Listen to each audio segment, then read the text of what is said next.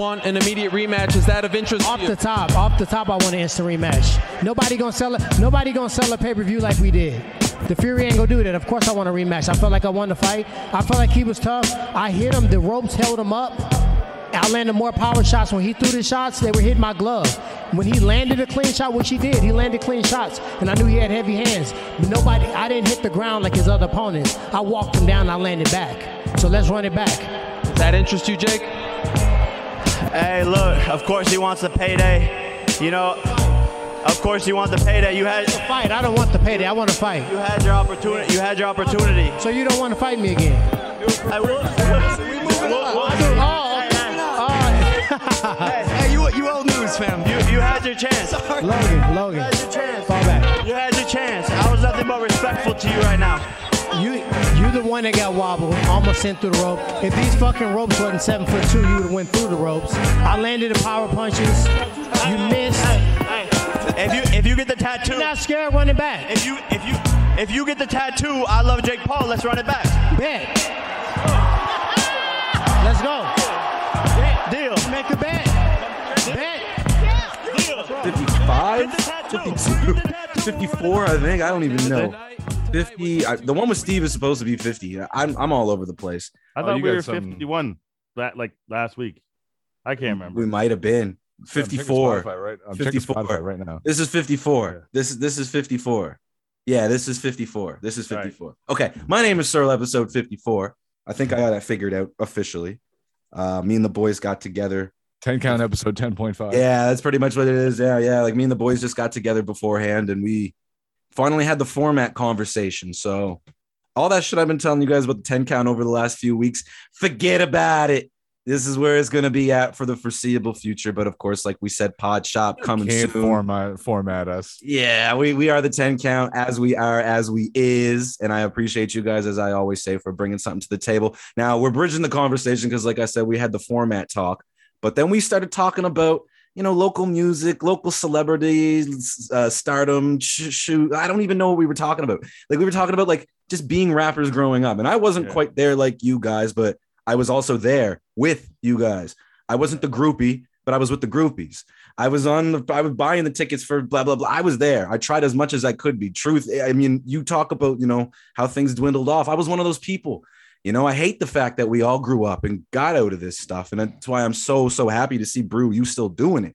Like, and you know, I wish you would Yeah. still do it, truth. And I think you'll make me brush that microphone off because I know I'm thinking about it myself too. But um, yeah, I see no dust on this microphone right now. It seems to be just fine. It's a You've been- podcast mic now, you've brother. we gotta, keeping do, it we gotta do active. like a 10 count collab. Maybe that's the intro. Twelve No, I'm just joking. I'm just Something. joking. I'm just. But Brew, you you were just talking about, if I'm not mistaken.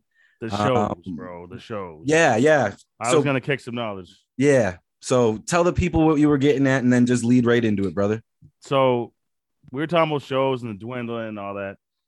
And I'm gonna I'm gonna tell you guys basically from from the start of of my career in it. So I'm talking like 1999, 2000, and there was like guys before me. You know what I mean? Uh, Buck 65s and and Howtowns. There was some serious MCs back then. But when I came in, we would do the attic.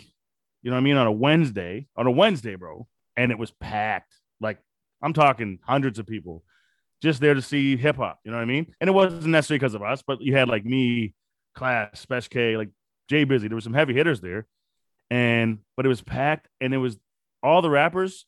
If you weren't rapping on stage, they were on the side of the stage, and there was maybe 15 rappers maximum, and like 600 people watching. And then within three to five years after that, you were getting like you go to a show at the Marquee, and there's like 35, 40 rappers and like 40 fans. And then you started seeing shows. Now there's 60 people there, and 53 of them are rappers. and you wonder why no one stands up and watches your set. And like, you know, what I mean, there's so much. Yep. ah, it just, it totally, the landscape just changed, bro. And it's, it's, you know, I try as much as I can if I'm going to a show. I first of all, even if I'm the headliner, I hate headlining because the openers always fucking. They're like, oh, bro, I can't wait to see it. Da, da. They do their thing and they dip. You know what I mean? dip. So, you know, I did a, I did a show maybe two summers ago for this kid, and I was like, you know what, man? I know you're just starting out as a promoter. I'll do it for free, buddy. You know what I mean? So I went to the pavilion, local acts, da da da, and it- it's the pavilion. So there's only like maybe 20 people there, this one group was like two before me. They get up, get off, and literally was like, "Yo, we're going to a host party," and like the whole crowd just left. You know what I mean? Oh So it's like, my you know- god! And I sat there as the headliner and watched every motherfucking act from start to finish on the floor, like, you know, bob my head, like, listen to actually what you're saying. You know what I mean? So it just, that's, that's why the landscape sucks now is because there used to be fans and now everyone's a rapper. And you know what I mean? Like when I first started, and I- I'm not trying to say like, uh, you know, it sucks now because it's amazing to be a rapper and the resources are there, but like we didn't have software. We had, you know, hardware, we had machines, we had recording on. Now it's so easy to make music. Yep. You know what I mean? So it's it's We can make a fucking song right now. yeah, good. like bro, could. I Literally. I made a I, I don't know if you heard it, Chris. I think I sent it to you guys. I'm not sure. Like my stepdaughter's birthday was a couple weeks ago, and I made a song about how much Listen, she who farts, farts and I made it in like Lily? five minutes. Yeah, bro. Like, and then I had I had uh someone was like, "Oh, you need to send it to Samson and do a video with Samson." I'm like, "Yeah, maybe I don't know." But I, I didn't even like write that song. I just was sitting there with Levon and we like thought of a couple bars and boom, it was a song in like 10 minutes. That's fine. So See, it's- I- That's now- awesome. Now, I got two parts to that. I'm gonna go this one first. So Yeah. I, um, I sort of got a story too when uh, people walk out and you're by yourself, basically. I think this is like my third show I've ever done, and we were at Jacob's Lounge. You remember 902 Radio when that was popping for a minute? Yes, bro. Well, it was the second 902 Radio party at down at Jacob's Lounge. We were down in the basement. Me and Maddie T, aka Teo, aka Maddie Shredick, rode there, getting ready to do our stuff, and it was actually Bob and night, man. It was good. The, the place was pretty full, and everything was good to go. And a couple people went up, and it was good to go. And it was our turn to go up. And right before we went up, everybody bounced. The whole clique, they all went upstairs, and we're all outside smoking. So it was literally me and Maddie in front of two people. And again, this is like my third show or something like that. So I'm just like, I'm just doing whatever, right?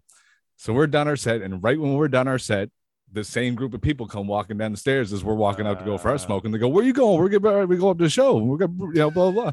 blah. Me and Maddie just started laughing. We just walked right, you know, and went upstairs and whatever. And, and it was it was the same thing. It was here we are, the big group of people, and just like that, everybody was gone because they all went with their friend to click. And you know what I mean? It was so who you really here for? Like, what's what's you know what I mean? What's the whole point of all this?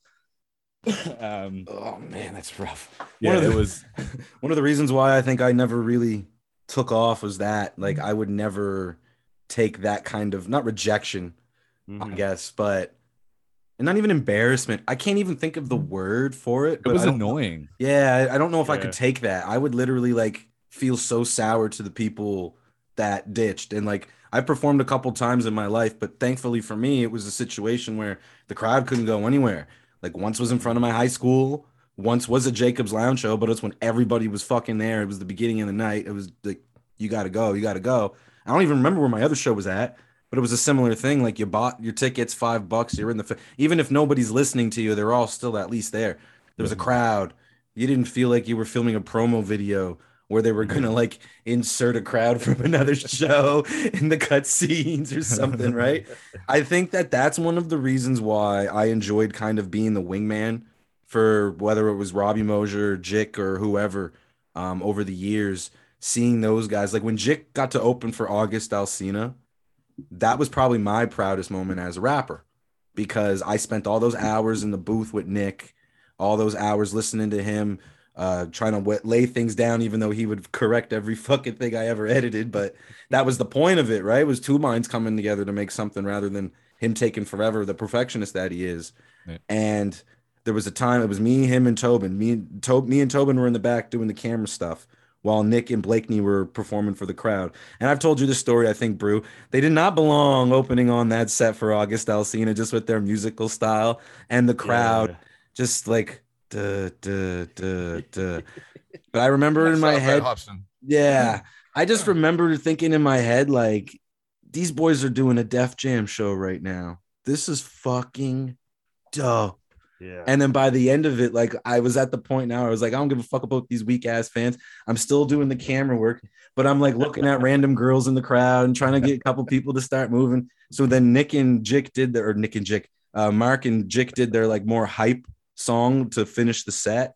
And then all them girls I was like talking to during this, like, like, what are you doing? Like, yeah, blah, blah, blah. they were all moving and grooving. So we were getting fan footage for that song alone. So for the longest time, the boys considered making the footage that we got of that last song of the set, the video for that song. But I don't think Blakeney because it was off of Blakeney's double album that's still not out to this day.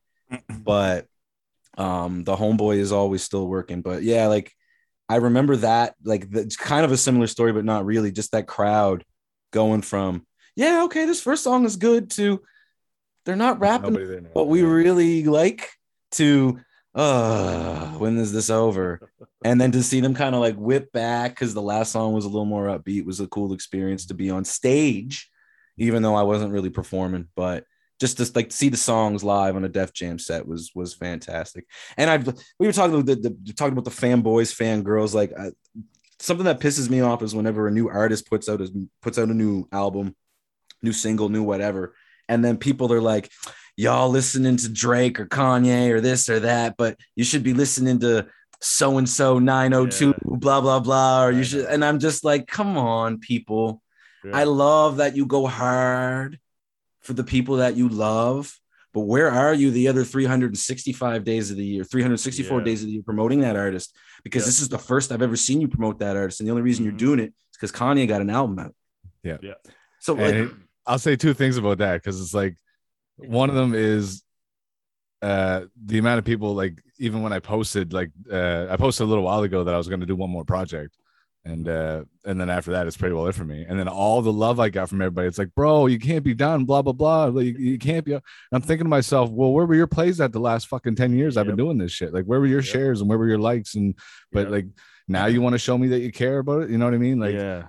but yeah it's bro. oh, It's it's probably it's it's similar, but it's like obviously on a little bit of a bigger scale. But I once I once I got sort of coined with the King of Halifax moniker, I can't tell you how many motherfuckers like were inboxing like, "Yo, when's your next shit?" Da, da, da. I remember I'm like, I have not seen you once share my, you know what I mean? Or like, you know, I'm hearing people saying, "Oh, he thinks he's the king, does he?" Have blah blah blah. Like, I didn't call myself that shit. I just ran with it. You know what I mean? But Yeah.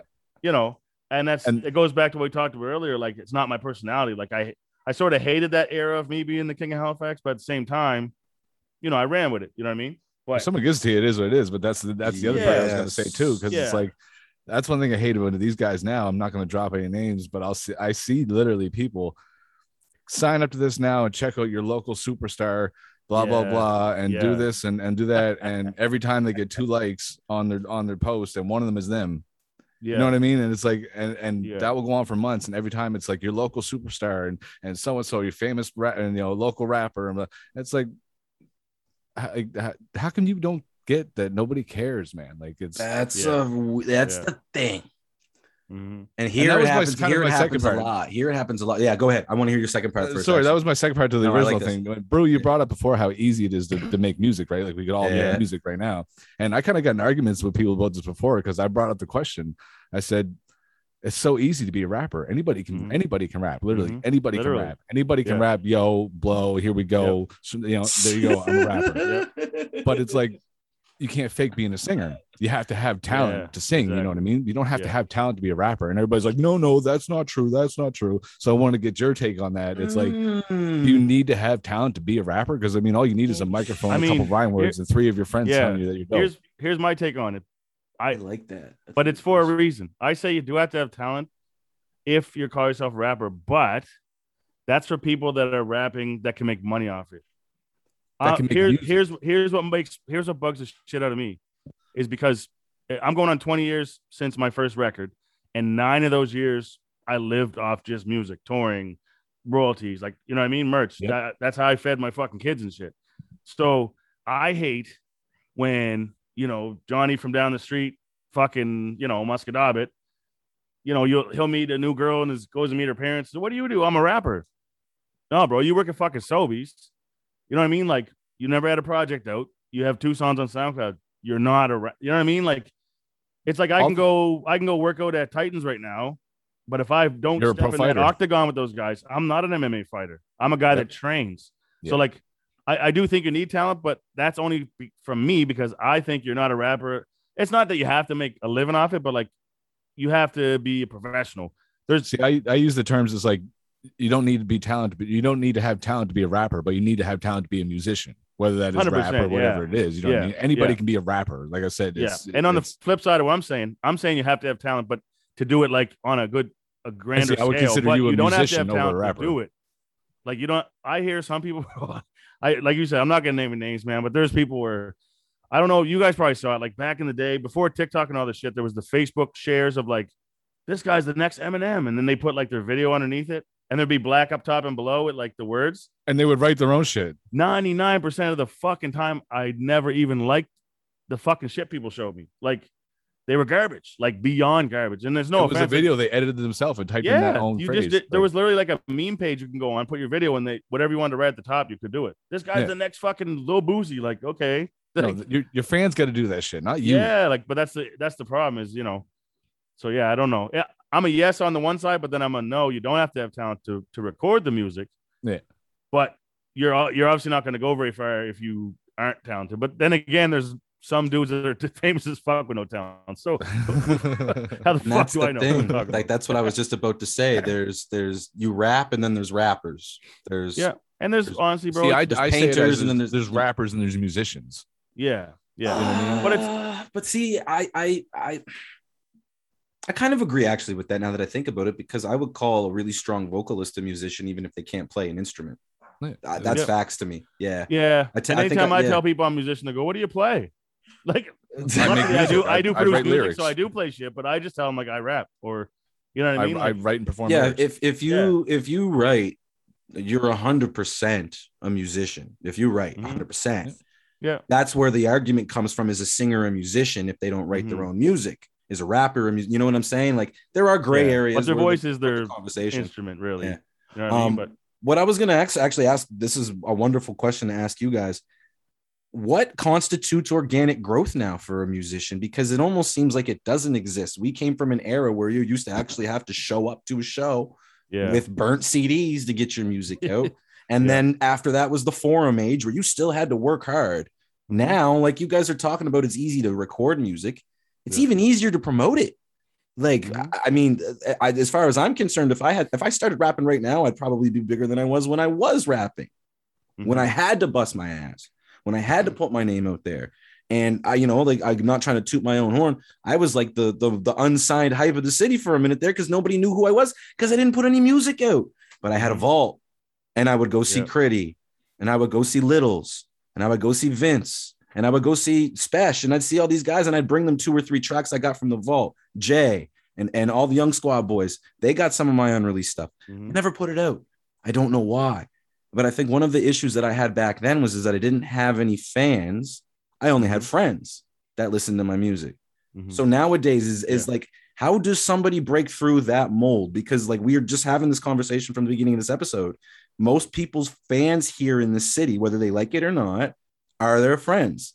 Like you Yeah. could name off the top of my head, maybe a half a dozen rappers, yourself included, maybe Brew, Mhm. um, and I mean, I know a good core of your fan group is uh, are friends that you've gotten and grown over the years as a musician. So there's a difference.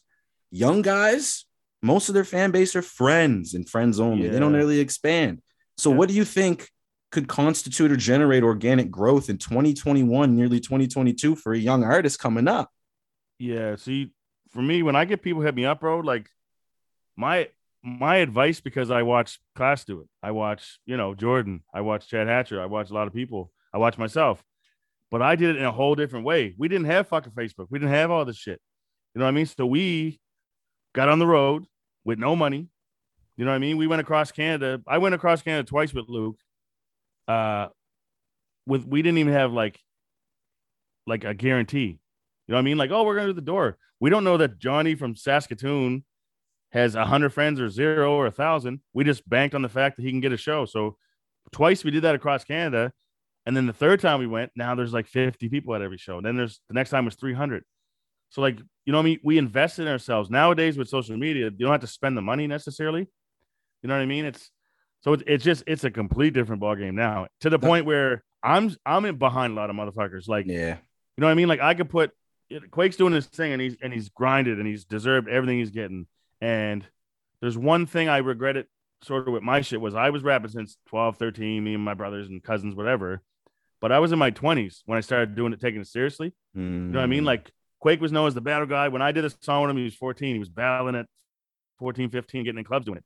And he Had all his like high school friends and like not just his high school, but like high school people were like, who's this guy? Yep. I never had that. So like when I came into it, I was already a grown adult. I always say to people, one of his best early chess moves was doing his little high school tours with Littles and all those guys.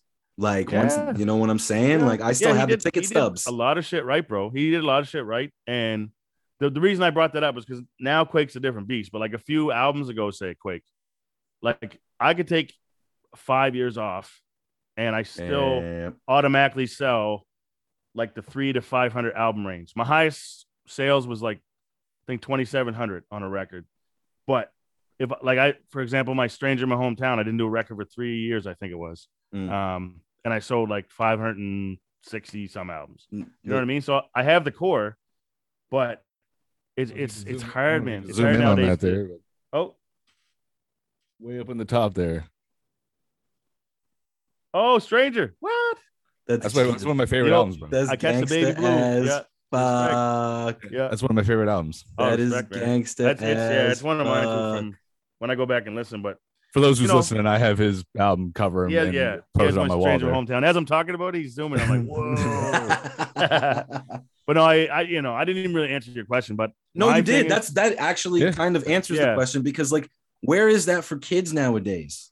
Right? Like it's jumping on the TikToks. It's jumping on the shit. Like I Oh, joined yeah, TikTok and- to watch my 10 year old, 11 year old now stepdaughter's shit to make sure she wasn't putting out like adult material.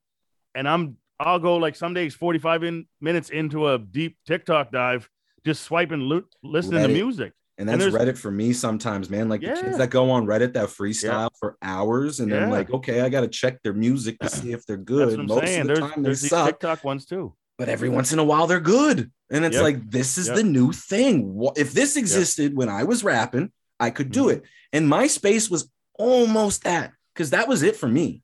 Like my Yeah. whole career was literally MySpace.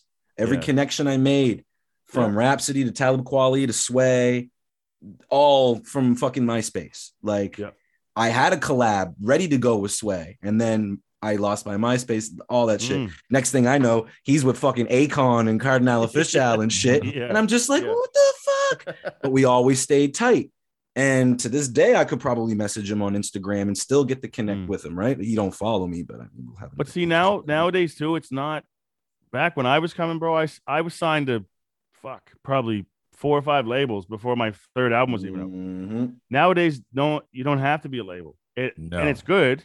You know what I mean? Like I did like the label road. I did do the the indie route too. I had my own label. You know what I mean? So I did it all. But you don't. I tell young guys now, man, don't go. Don't fucking sign for those labels. Don't go for it. No sense now. You know what I mean? And I mean, It just from- from- there's no sense. And people are getting smarter, and you know, Yep. it, it's just different nowadays. It's a complete 180 from when I was starting, man.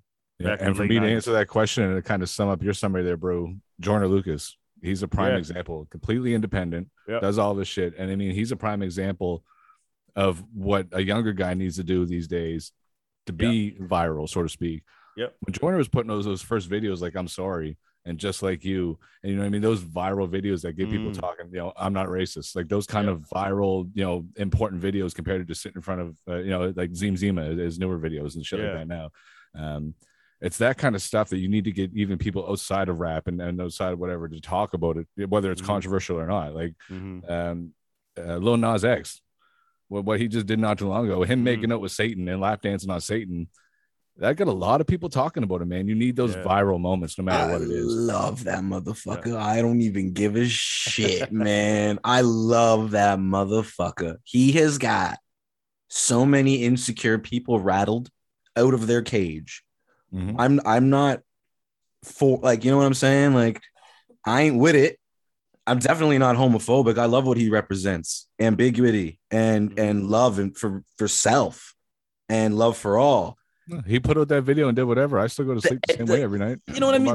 Yeah, It's- It's a thing, right? Like, like I don't Yeah. fuck with the whole like satanistic thing. Like to be like more specific. Yeah, like yeah. I, Yeah. you know, I, I'm not hating on it. I just don't fuck with it. But I'm like I seeing get how what he was trying to do. see, see- seeing how he's got so many people fucking Yeah. pissed And off. we did about three or four podcasts ago. I spoke on that shit.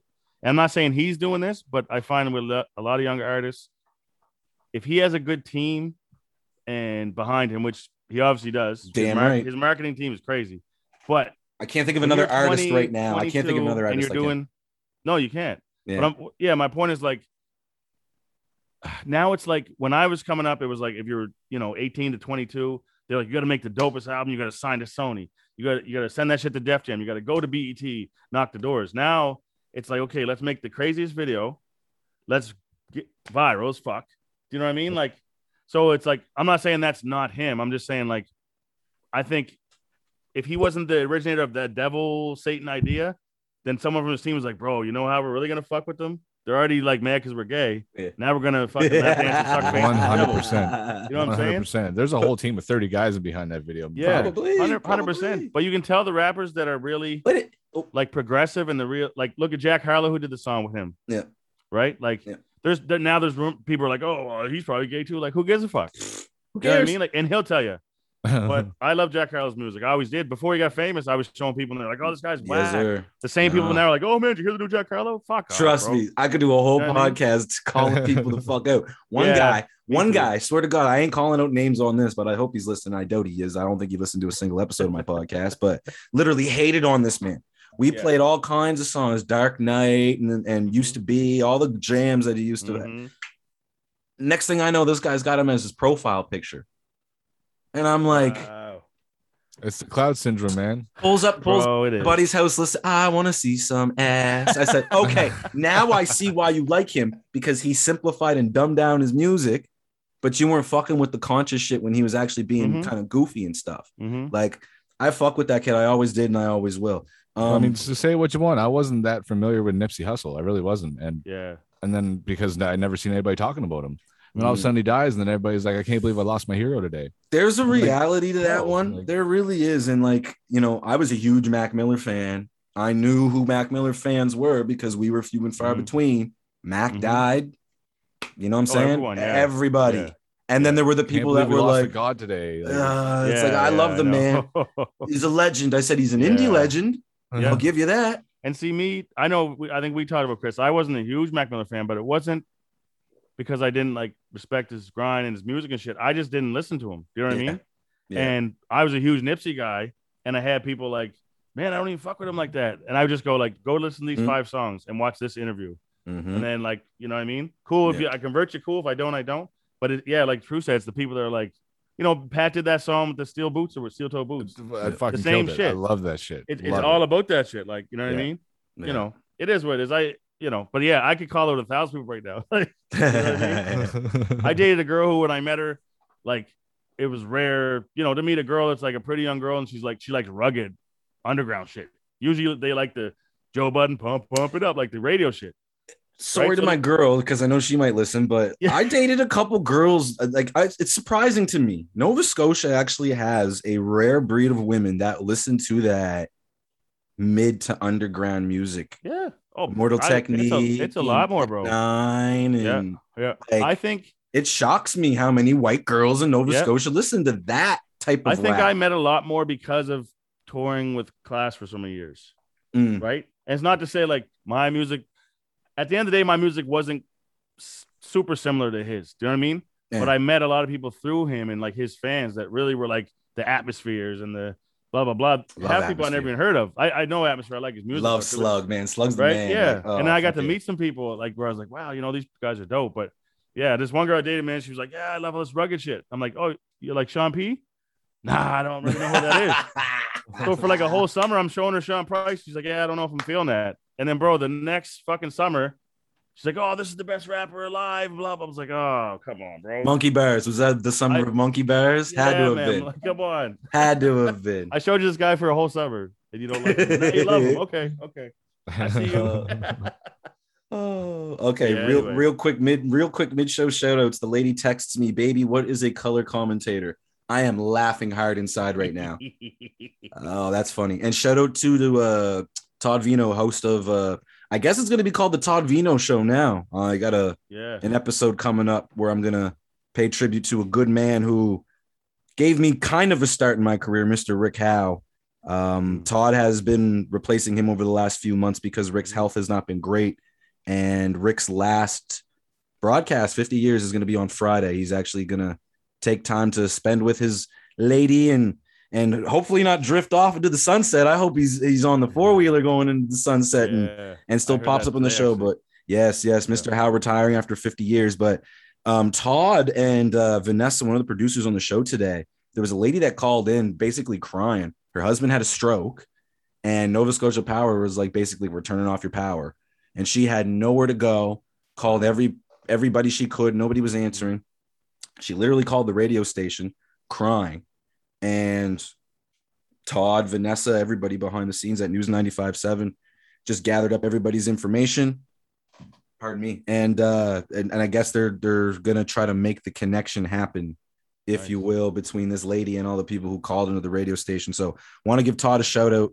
Um, it's kind of shout out, big crazy. Yeah, it was, it's kind of crazy listening back to the episode that me and him did. I listened to it last week um, when he had just been let go by Rogers and like just all the questions. And it's kind of cool how here we are. Todd's pretty much the, the head honcho and, and doing amazing things on radio. Um, before we move on to the circus, I actually want to ask Brew. It just it, it was in my head, it popped in my head, it popped into my head. You guys know how I work on these waves. Um, you were talking about making the video, make it go viral, make it pop, make it this, make Mhm. it that. Is that really any different than the 90s?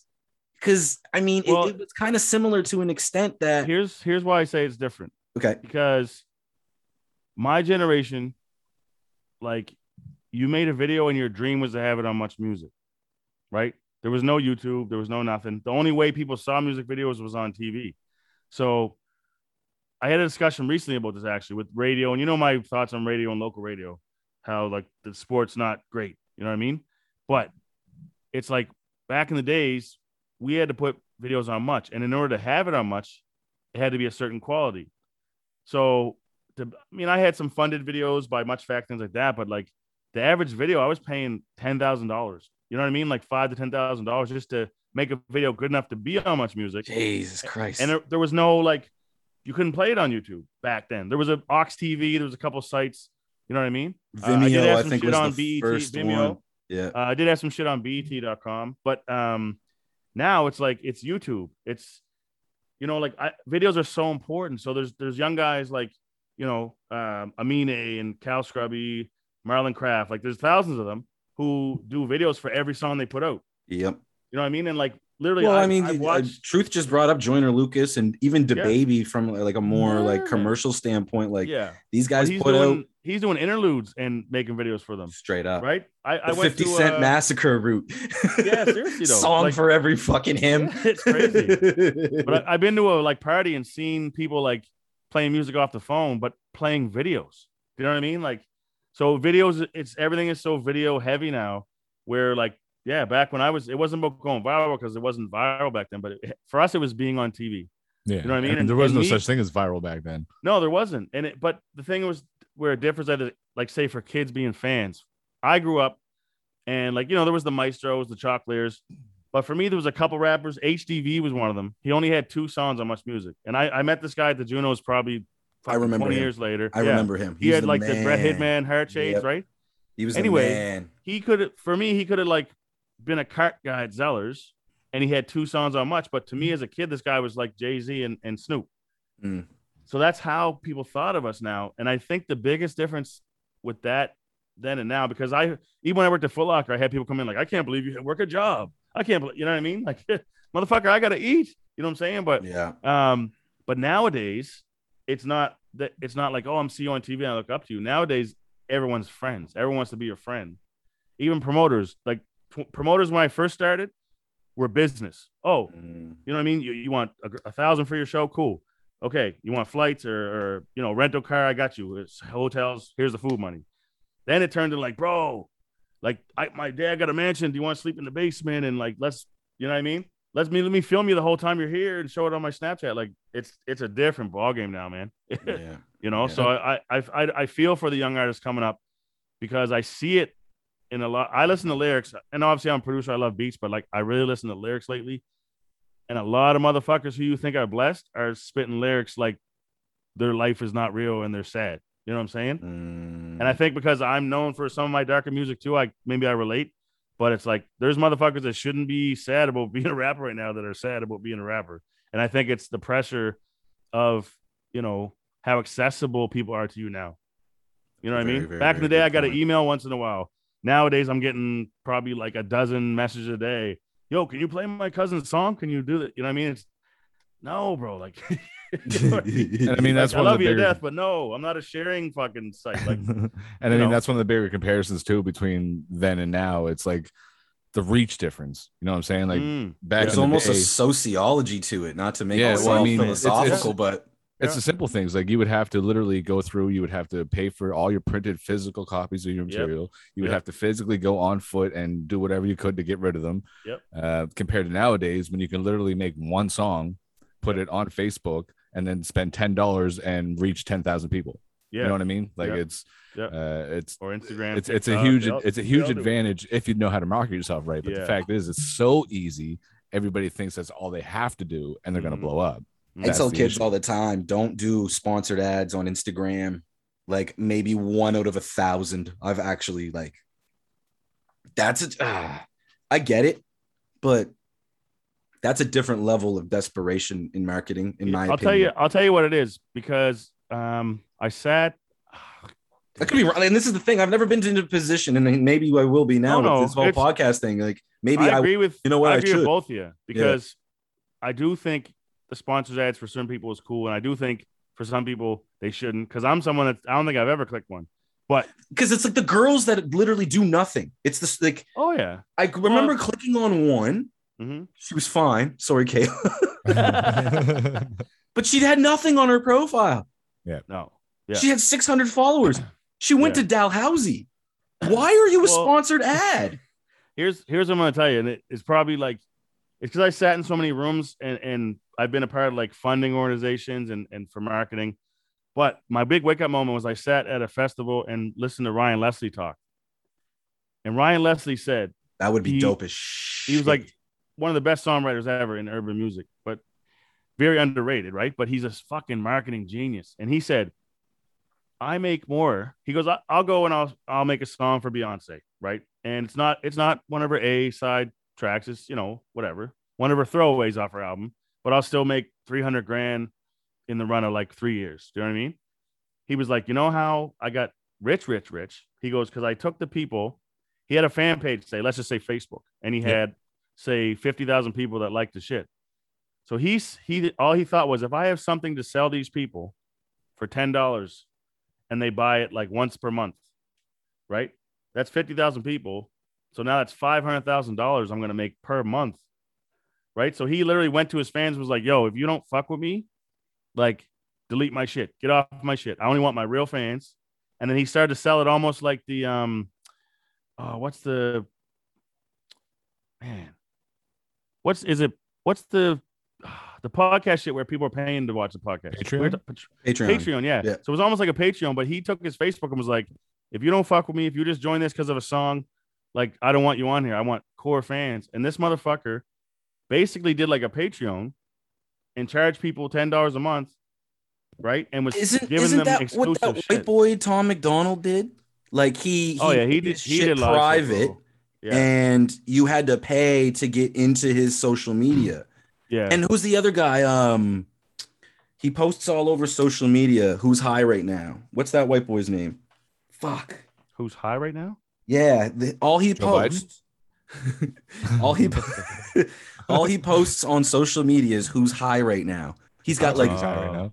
he's got like one pl- one plus million fucking Yeah. Instagram followers. He's a rapper. Never heard Yeah. of him. He sucks, but everybody hates him. But people try to follow him. When you try to follow him, he sends you a message. If you want to access my social media account, it's five dollars for this or twenty five dollars for this. And Hmm. Mm-hmm. This man has over a million followers. hmm That's like Yeah, it's a generation, bro. It's, How do you- YouTubers that like I don't understand how they have 10 million followers, but you know, like with the Ryan Leslie thing, the just the point I was Yeah, getting at was sorry. like, Yeah. no, no, it's all good. Uh, It's just like,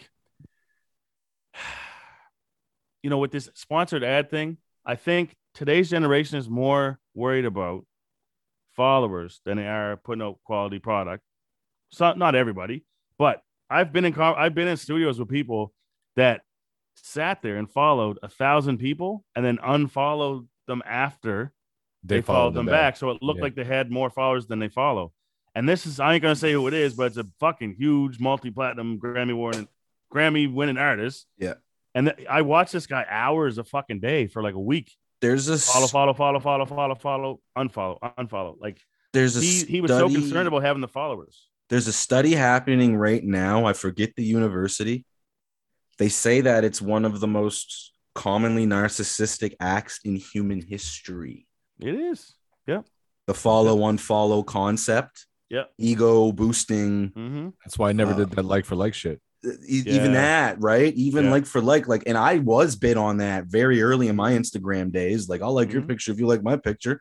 Yeah. It is smart like your marketing. page if you like my page. Yeah, it's smart Mhm. marketing, but beyond that, are you sharing the product? And that's why Yeah. I always like treated this the podcast thing very early as a back scratch thing. Mhm. Share mine, I'll share yours. To this day, I'll still share all the podcasts that shared mine, even if they don't share mine anymore, because mine's not at the point it is now without their support, even in the mm-hmm. early days. So, you know, we're, we're having the whole conversation about, you know, guys that were there at the beginning of our rap careers, but weren't there at the end. You know there is also a time and a place in business and in society where you still do have to show love to the people even if they're not showing you love anymore just because it gives you a good base of ethics. Fuck the rap shit those you know what i'm saying? Like it's Well, here's here's the very different at, at that level because i agree Here's- with you truth. Like all the hard work that you put in and with the good gesture that you did it with for people to like just not answer you back for example. And like i said guilty of being one of those people that were like more commonly there at the beginning that drifted off at the end. But you know it's just to me you expect people to take the time out of their day to do things for you but when you don't do it for somebody else it actually reciprocates in a strange way.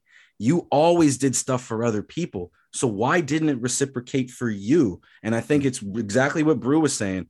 Rapping for gifts came out at a time where social media was booming. So it worked for you but it's when everybody else was learning how to be narcissistic on that shit so when I get when it was every year wrapping gift season, and it's like Yep. I don't hear from nobody all Yeah. year. But as soon as I as soon as I announce we're getting into wrapping gift season, and my Oh, inbox buddy. blows up, hey brother, hey bro, how you doing, bro? How's it been, brother? You know what I mean? And it's like Yep. Bing, you got you bing, you, bing, you literally you worded it the way I wanted to because I I realized I was mumbling and stumbling my point I was trying to get at, but you actually hit it on the bullseye rate or sorry triple twenty better score. Um, you hit it there on the on the bullseye. It's Mhm. that absence, and then when there's Mhm. something for them, they're Hey, brother. there. Yeah, Yep. and it's every CD release party I ever had, bro. I can imagine. Oh, I they can don't want to pay. It's Halifax. No one wants to pay. You know what I mean? Oh, Nobody we could loves do a pay. whole I know. podcast on that. No, and I mean But- the way I look at it with the whole sharing thing and all that stuff, and it's like this is how I started looking at it, especially as an artist. It's like, okay, if you're not sharing my stuff, or you know, it's maybe I'm not doing my job. Maybe I'm not good enough for you to share my stuff. You know what I mean? Because like that's the way I, I had to start looking at when people started like sending me stuff for them to share. It's like I don't think this is that good. Uh, if I share it and everybody sees that I'm sharing this stuff, it's like, oh, your taste in music sucks, kind of. You know what I mean? Like, That Yeah. is something that I had a conversation with Moka Only about at Cabin Cafe, as a matter of fact, because Moka Moka recognized that the bigger artists that he worked with over the years were sharing his less were were sharing I'm trying to I don't know why my English is so bad right now. they weren't sharing his music as much when he got abstract and personal with his music. When he was doing the stuff with Swollen Members and was kind of that like mid card popularity himself as a solo artist, all the people were fucking sharing his shit. Yeah. But what the hell? Um, all the people were sharing his shit. But when he got a little personal, a little abstract, nowhere to be found. Nowhere to be found. Nowhere to be found. And they never came back.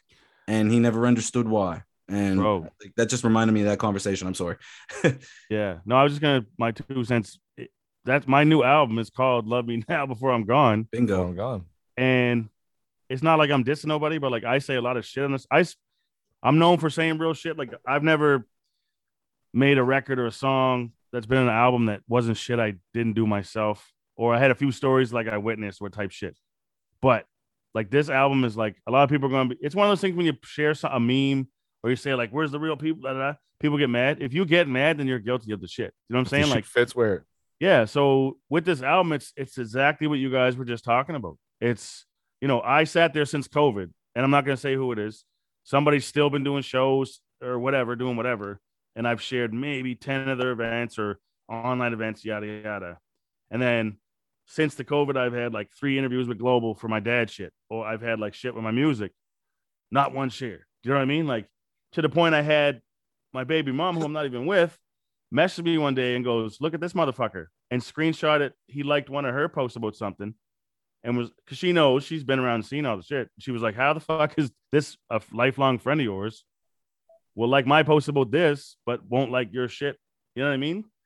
And it's funny because I, I haven't really released any of the music, but I'm not even joking. The last 48 hours, I've seen three likes from this motherfucker now. Do you know what I mean? Like, why all of a sudden? Do you know what I mean? So I don't know if like I know if my baby mom didn't message him, so I'm like, how in the fuck are you starting you to posted type the of way? cover. You posted the cover. I did post the cover, yeah, and that they liked it. but I posted more music. I've I've released shit and nothing. You know what I mean? But it's I'm not trying to zero out the one individual because there's more than that. But it's you know, it, it's also the way the world is. I I got someone mad at mm-hmm. me once because I texted them a happy birthday and they didn't have the same number, but I didn't say it on Facebook. And this motherfucker really tried to check me because I didn't put happy Oh. birthday on your Facebook. I'm like, Negro, I fucking texted you. It ain't my fault you got a new number. I gave up on that shit. That's the generation I, ain't- now, I ain't replied to a happy birthday Facebook message in six years. I have. I Yeah. can I just. I love it. See, I, I wish I could. Man. tons. I wish I could. I, I don't have the Yeah. time to sit down. Yeah, I just it's my ADHD, Thank you, thank you, thank you, thank you, thank you. I got to do Like, the same thing, yeah. But like to me, Yeah. I will Can't. write happy birthday on somebody's timeline. If you Yeah. if you mean that much to me, I will send you a personal message. Yeah, same That's, thing. yeah.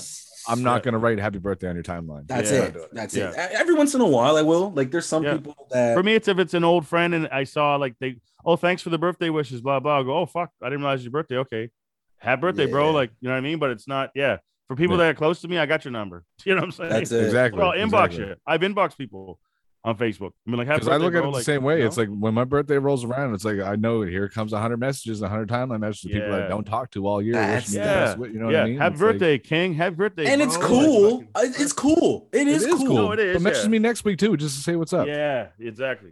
Yeah, yeah. You know what I mean? It's it Yeah. is- it's one of those things where it's like you definitely appreciate it, but it just goes to show you how with all this access and technology that we have, we're still so marginalized and narrow. Yeah, yeah. It's, it's go- you know what I mean? Like sit there, you can you could sit there and see wh- whose birthday is when. Yep. oh, I Happy don't have time birthday. to talk, but you had Yeah. time to write happy Well, birthday to me. Yeah. and that and goes back on to what we talked Facebook about all earlier, day. bro. yeah. We talked about this earlier with the access. oh Not even yeah, just yeah, music 100%. wise. I Yep. hate being in a relationship and they text you, but I'm literally like with my kid, changing my kid or so, you know what I mean? I'm like, I can't, I, I'll call you back, but then Yeah. they'll message you right back. Oh, what are you, Honestly, what are you doing? Like It's people have that, that. instant access, right? Where in high school, my girlfriend, I had the same girlfriend almost all through high school. Yeah. You get off school, eh, I had to wait for an hour and a half, two hours till I get the bus home, or hang on my friends to call her, or like, do you know what I mean? Like, yeah, I know that makes me old as fuck. But, you know what I mean? But I'm saying nowadays it's like, where are you at right now? Right now, everything's right now, right now, right now. Every Yep. it's easy access, and you know, we talk through our things sometimes, and what, what I hate about Facebook, I'll be talking to you guys, but I'm also with my kids or I'm doing something, and then like I'll get nine messages, bang, bang, bang, because someone sees that I'm online. But, like I'm not online. I'm just talking to my friends about something. You know what I mean? So it's that access too. I fucking hate that. you, shit, man. you know what it is, and I'll tell you where this started: the ICQ MSN era. Yep. Yeah. So and so is online, Bingo.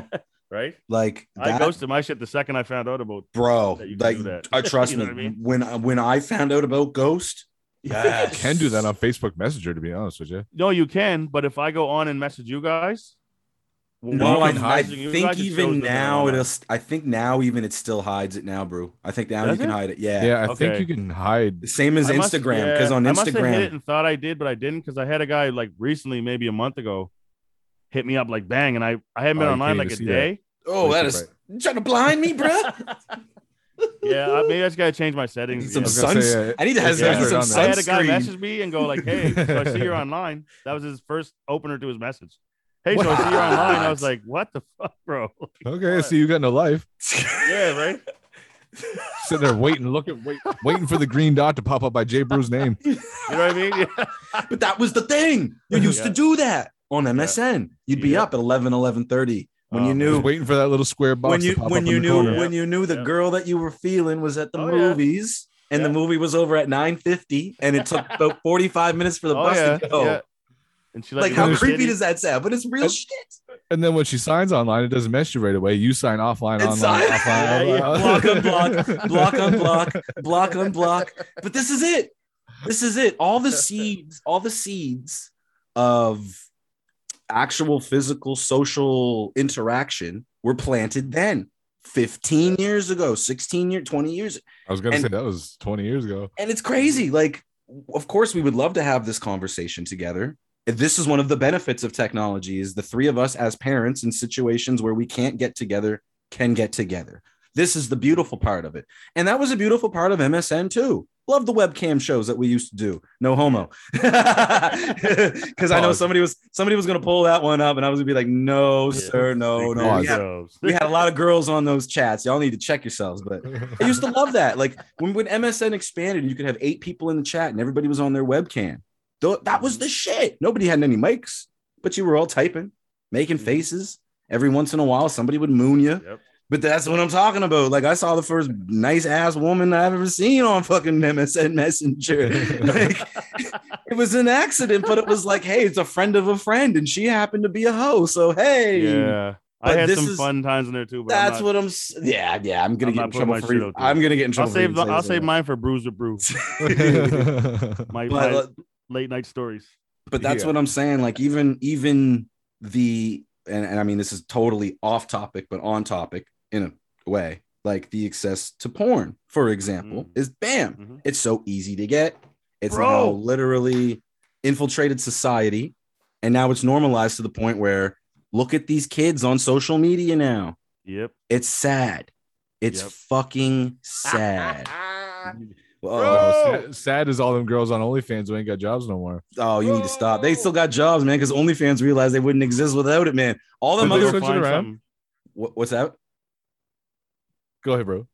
Oh, I was- oh, me? I- Yeah. I was gonna no, well, yeah. I don't want to interrupt the OnlyFans thing, but I was just gonna say, bro, when I first in the realm of like internet and shit, I'm in like high school, first university type around that era, and you literally, I was on dial-up internet, and my porn was watching a picture go zzz, zzz, zzz, and printing that shit off. There was like, I mean, you had to actually have the DVDs and the VHSs, bro. That back then, and little known story. Chris like, "Oh, little, Oh, little known story. me. This reminds me mm-hmm. of a stand-up act that a guy said. He says it was quicker to print the picture than it was to actually let Oh, it yeah, bro, load. they did done. They're good. Tom Segura did one. It's on, there's a lot of there's a lot of buffer time back then. he said. He Oh, said it's we. bad, bro. He said we spent eighty dollars a month on ink printing the pictures Yeah, instead. man. And then my mom found so some of my shit. I ain't gonna get into that, but but I but I I'm will weak say this. right now, man. I'm weak. I was This gonna is save this for Bruiser Brew, but I'll I'll let it out there because some people know. My mom had bought me like a VHS machine, and it was like a double machine, so you could like play a movie and and you know Recorded like, it. record record it. So there was a point.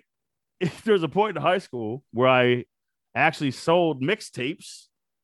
If you want an oral, I would get you oral. If you want, you know what I mean. I would like go rent a bunch of DVDs, or not DVDs, VHSs, and I would make like a, fourteen to twenty minute thing. And I was selling them for ten dollars. But yeah, I uh, is there a statute of limitation where I can't get arrested for? I don't know. Mr. I hope. I won't get Bootleg into more details, but I, I did. Yeah, I made a few dollars. Let Seymour say. Seymour bootleg over here. My gracious goodness. Is that an episode of Trailer Park Boys or some shit? That is one of the funniest things I have ever Crazy. heard. I'm sweating laughing. that is one of the funniest things I have ever That's the that's the like PG quick version, and uh maybe I'll make that a monologue on Bruiser Brew. But, but no, Bruiser Brew is my stories are more about like touring and shit. But I might have to throw it in there because I had some interesting times and funny talks and you know, That's so my mom Yeah, catch do a- me. My mom do a late night segment. pretty bad. Yeah, not catching me doing that, but she was catching me like recording the shit.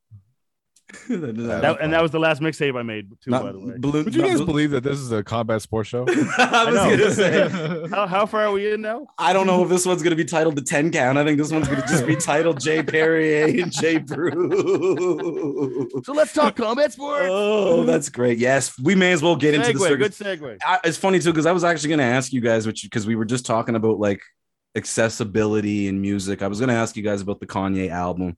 We may as well really quick get into that if you want. But like, did you guys listen to it? Did you enjoy it? Did you all. like I'm not it? a Kanye fan whatsoever anymore. Did you so like the? even- What about the rollout though? Do you think it was unique in last any one I listened to was sense? College Dropout? Holy fuck! You ain't never been a Kanye fan. Jesus Christ! Oh, listen, College Dropout. I love that. That was one of the. That's one of the few albums that you can put on from number one and play all the way through. Bingo. That Kanye's not around no more, so it's Mhm. that's Yeah. that's the Kanye I liked. Yeah. To answer your question, Chris, I I haven't, but I actually planned on it after we uh talk tonight because I'm all, I'm all, I'm gonna be uh part of Jermaine's podcast tomorrow too, and he wants my opinion. So Man, I'm he's told I know he's fucking mad at me, man. I haven't been able to talk to him because I'm not on Facebook. Like, and, then then my Oh, yeah, Instagram yeah. thing happened. So like I Yeah. lost his Instagram too. So Yeah. like when you talk to him later, tell him if Yeah, he's down to if he's down to pop on the show or vice versa. yeah, I'm in. sure. T- yeah, like just show him my new Instagram. Yep. Because I think I followed him, but he didn't follow me back because I don't know. There's a lot of people who just Uh, don't know it's me or just haven't Yeah. done it. So They might think it's like a duplicate thing or something. a couple people have messaged me asking me if it's actually me, and I'm like, well, the bio says it's me. Yeah. it's me. Um, yeah, I'll, I'll save that for another day, if anything, because Mhm. yeah, like you said, you haven't listened to it yet. It's fun, in a way. Like I, ju- I said to my brother, I realized today that it's almost like it's split up into the two albums. Like Mhm. the first bit of it was supposed to be Yandhi, and then the second half is Donda. Mhm. And you'll see what I'm saying once you get to the actual title track. I think it's like the Mhm. 11th or 12th song. Mhm. After that, the mood of the album changes. It's and I'm not really feeling it, but Mhm. man, the first first seven, eight, nine songs on the thing, I was all in. I was like, holy fuck, there's 18 more of these. yeah, not quite, not quite. But Uh, um, to to what Truth just said, there were elements of that Kanye again, just Mm, hints, little hints. The the Lauryn Hill sampled song that Mhm. that took me right back to the college dropout, late registration Kanye. Like the family business, like last call, those kind of songs, man. Yeah. Like He's been trying to make that music with Jesus for the last 15 years and he can't I know, do right? it.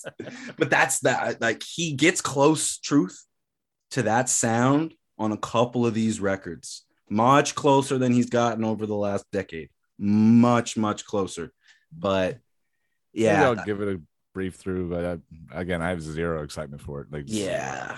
If you didn't like Yeezus Kanye, you Ever might have since a he hard started doing the auto tune, like when he went auto tune Kanye. Yeah. from that phase on, I just I couldn't. I was off the Kanye train. See, I have some of my favorite Kanye. I'm, I said there was to say this for a different podcast. Okay, fellas, let's get into some people punching people if we shall. Let's do it. What a fucking blast that was. I'm sorry. I don't even care. I've been criticized by many people over the last couple of days for thoroughly enjoy. I said a couple of days. It has only been two days. Um, for thoroughly enjoying the spectacle, the circus, the monstrosity, and the music that was Jake Paul versus Tyron Woodley. Truth, you and I spoke pretty much the day after the event, the morning after I rewatched, I saw where people were going on about this thing being fixed. I don't know if that's at all in the conversation, but is there a possibility that Tyron Woodley took a step back, knowing that a rematch was on the horizon and knowing that the money was there? Because that man should have knocked that boy out. I'm sorry. And I know Brew wants to get into this too, but that's this is why I want to ask you first, truth. Do you think he took a step back on purpose? Not that it was fixed, but did he take a step back on purpose? I don't think so, and I'll tell you why. Because he, the rematch is still there, even if he knocked out Jake Paul, because Jake Paul's going to want to come back and try to fight again. So the rematch is still there no matter what happens. And would he not get more money in overall sense if he knocked out Jake Paul eh, like early? I don't know. You would think because so. that's the thing. Like it stops Jake Paul's run, but I think it stops Woodley's run too. Like who does Woodley match up with in a boxing league? I don't know if it. I don't know if Woodley has the snowball effect, if you will. Somebody does. Maybe it's Tommy Fury, and we'll talk about that down the road. But I don't know if Tyron Woodley has that potential in the boxing ring that if he knocks out Jake Paul, there's more money. It almost feels like if he knocks out Jake Paul, the money's gone, even with a rematch, because nobody's going to be interested because they know that Jake Paul's not that good. You know what I'm saying? So like See, that's what I'm saying now. Like I have zero interest in seeing a rematch because I seen a boring ass fight, which what should have been a domination. and see, and this is where I'm leading to Brew. Brew, you want to see a rematch like me? It's weird, isn't it? bro. It's, it's weird, I right? can't you can see his face right now. it's Before I say anything, I have I have an update. okay. So we talked about in our thread, which obviously it's trolling because it's Jake Paul. But a half an hour ago, he tweeted updated status: I'm coming out of retirement. I told you he was the trolling. whole So how long did that last? A day. I eight told you he was trolling. Yeah. the There's no Conor way McGregor retiring. thing. He was doing the Conor Yeah. McGregor thing. I Yeah. think. I think is what he was doing. He was Yeah. doing the whole. The I, boy I- just needs attention, bro. that's all it is, man. It's You know? all it is. So, Brew, like, uh, truth says no rematch, and I guess like this is a question I was going to ask later in the show. What's next? Rematch is probably on the table, so I can just get that Mm-hmm. Yeah. note out of the way now. Um, Truth doesn't want to see it. I Mm-hmm. do want to see it because even though it was a boring fight as a boxing fan, and I think Chael Sonnen said it best boxing fans hate boxing. It can be boring at its best. Yeah. I saw two clash of styles and two guys that stuck with those styles. So Mhm. I wasn't mad at the presentation because I'm used to it as a boxing fan. But somebody who's not a Mhm. boxing fan, truth, not saying that you're not, you know what I'm saying? You haven't Yeah. really been into the sport over the last 15, 20 years where it's essentially glorified sparring. Um, th- I'm used to what I saw last night, and I actually, or last night, Sunday night, and I actually enjoyed it. And that's why I want to see a rematch because I feel like if this wasn't a work, that Woodley literally seriously is like, I'm gonna fuck this guy up the next time because now I know that I can beat him, how to beat him. I want to beat him now, and I'm gonna make another two million dollars doing it because I'll the is, though, like, mark my words, they're not fighting in a in a arena. They're going to Miami and fighting in a football stadium next time because I think that they're gonna put more asses in the seats, man. See, here's my thing on that though, because it's like he was saying all that before this fight too. He was saying he was going to knock him out. Jake Paul was saying Mhm. it's not going to go past the third. You know what I mean? And it's like, how am I supposed to believe all this hype when it's just I, I you know, it's when you get let down like that. Not saying that I'm Yeah. so invested into this Jake Paul, you know, Woodley fight that you know my, I'm that disappointed that it turned out the way it was. But again, these guys are talking so much shit to each other for them to like not even do much. But I mean, it's hard to argue that because the rope saved Jake Paul a couple times. There's no line Mhm. that there was a couple times he probably would have hit the mat, but yeah, Yeah, I'll- like, I'll just- is- what is a knockdown nowadays, Brew? Like, exactly. yeah. But I'll just leave it with this. It's like I, the only reason why I don't want to see a rematch Okay. is because I've seen this fight and Jake Paul's got this whole list and all this shit's going on. Give him the next real boxer on that list. That you know what I mean. It's Mm. let it's move on. That's yeah, no, straight up. So, Brew, you you, you want to see a rematch like me, but you know, I'm chomping at the bit because Yep. there's so many things that came out of this fight, right? So, as an event, I will say him and Tommy Fury were going back and forth, yada yada. I've watched Tommy Fury fight on YouTube. I never watch him live. I watch him live. He's fucking horrible. The wild loop and punches, his wrists were flailing while he was throwing uppercuts. Like, I don't want to like even if Jake Paul were to fight Woodley next and then fight Fury, like I don't want to see that Fury fight now. You know what I'm saying? And on top of that, I saw the same thing with Jake Paul. I saw once That's he started to get point. tired. And Good here's the thing: it's I told you guys about the training when they were knocking him about not having his hand up. When you're tired is when you defend yourself the most. When you're tired is when those techniques are important. And I he was looping shots against Woodley, and I was like, you know, yes, I do give him credit. Three years, you're working hard, you're doing your thing, but I've seen people that box for two years and, and be way better. You know what I mean? Like, but it's because it's Jake Paul. So the reason I want to see the rematch is because a I don't think what I don't think uh sorry I don't think Jake Paul wants that rematch. No, right? not at all. he doesn't want that rematch. And All he showed was the jab. Like, yeah that's it. well and I was gonna get to this next. So Yep. after after my Woodley take I'll tell you my my jab uh thing here. So I don't know why I did this but I'll get to that. So with Woodley I feel like I don't think it was a fix. I don't think he he didn't he walked him forward but he wasn't hitting the way he should have been right? We all saw that but there is a little bit to say of like maybe not respecting Jake's power or anything like that, but Woodley is going to look even more stupid if he gets knocked out.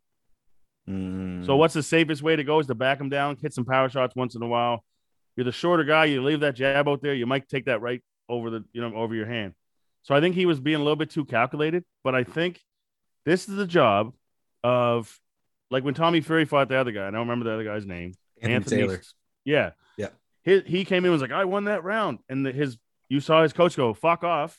Yeah. Who cares Yeah, about yeah, winning the yeah, round? You're yeah. losing the fight. Like, you know what I mean? Yep. Somebody in Woodley's fucking corner should have said, bro, if you don't knock this guy out in this eighth round, you lost. Right. And then there's that take with the whole Woodley winning on one of the George scorecards. Oh, and I oh laughed at first, God. right? And uh, 99% of the world laughed. And I went back the next day, watched it once.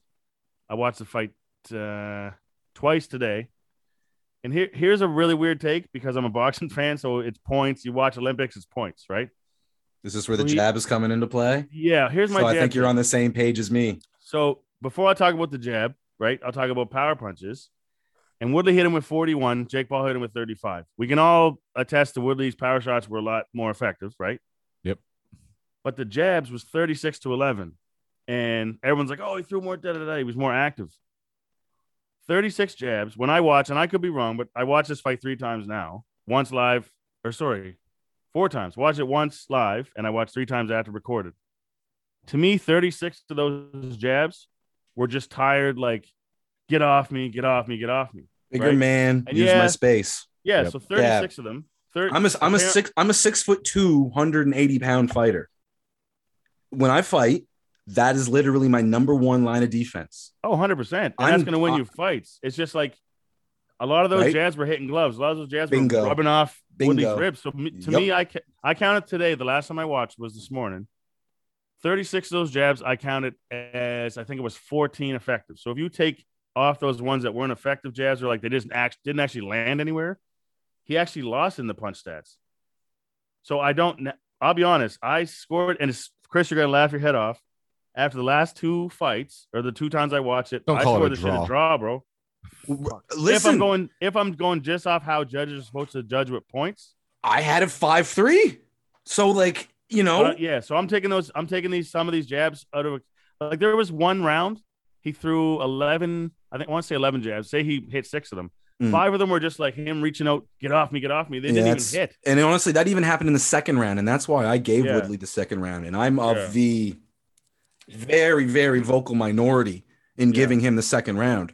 But when I did my rounds, Sherdog gave Woodley the second round, Yeah. as did ESPN. So I'm like, okay, I'm not seeing things.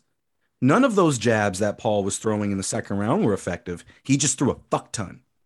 And Yeah, the Yeah. announcers brought up the fact randomly in the middle of the fight that these are very inexperienced judges. And that was the moment I mm. said to myself, yeah, I'm so glad I put money on this thing going the distance. Yep. Someone tweeted that right after he said that. Someone Put was the like, "Oh, money here on we the- go with the fix." Put the money on the distance. Yep. The thing, Nah. the, thi- the thing that bothered me the most, and I we talked about this, and Chris, you know, like I love Barstool. I follow their shit on Instagram. Like, I have the app. no, but Oh hear me out. Hear me out. I'm checking they that one off a- the list. they, they have a sports book, right? They have a sports book. So they have Dave Portnoy and the other guy, and they're all like, "Here's our bets. I, I put 25 grand on this. You own the sports book. You went oh over the whole night. Did do you guys think that he did that and didn't really make those picks? He did it Yes. for people to go bet that yes. to make money for Bleacher. Yes. you know what I mean? Yes. Barstool. yes. I think a thousand Yes. percent that's what he Yes, did. bro. I this Yeah. has been my like tinfoil hat conspiracy since the jump. Seriously. when he picked Anthony Taylor, Yep. I get the price, I get the money, I get the Yeah. gamble, I get it.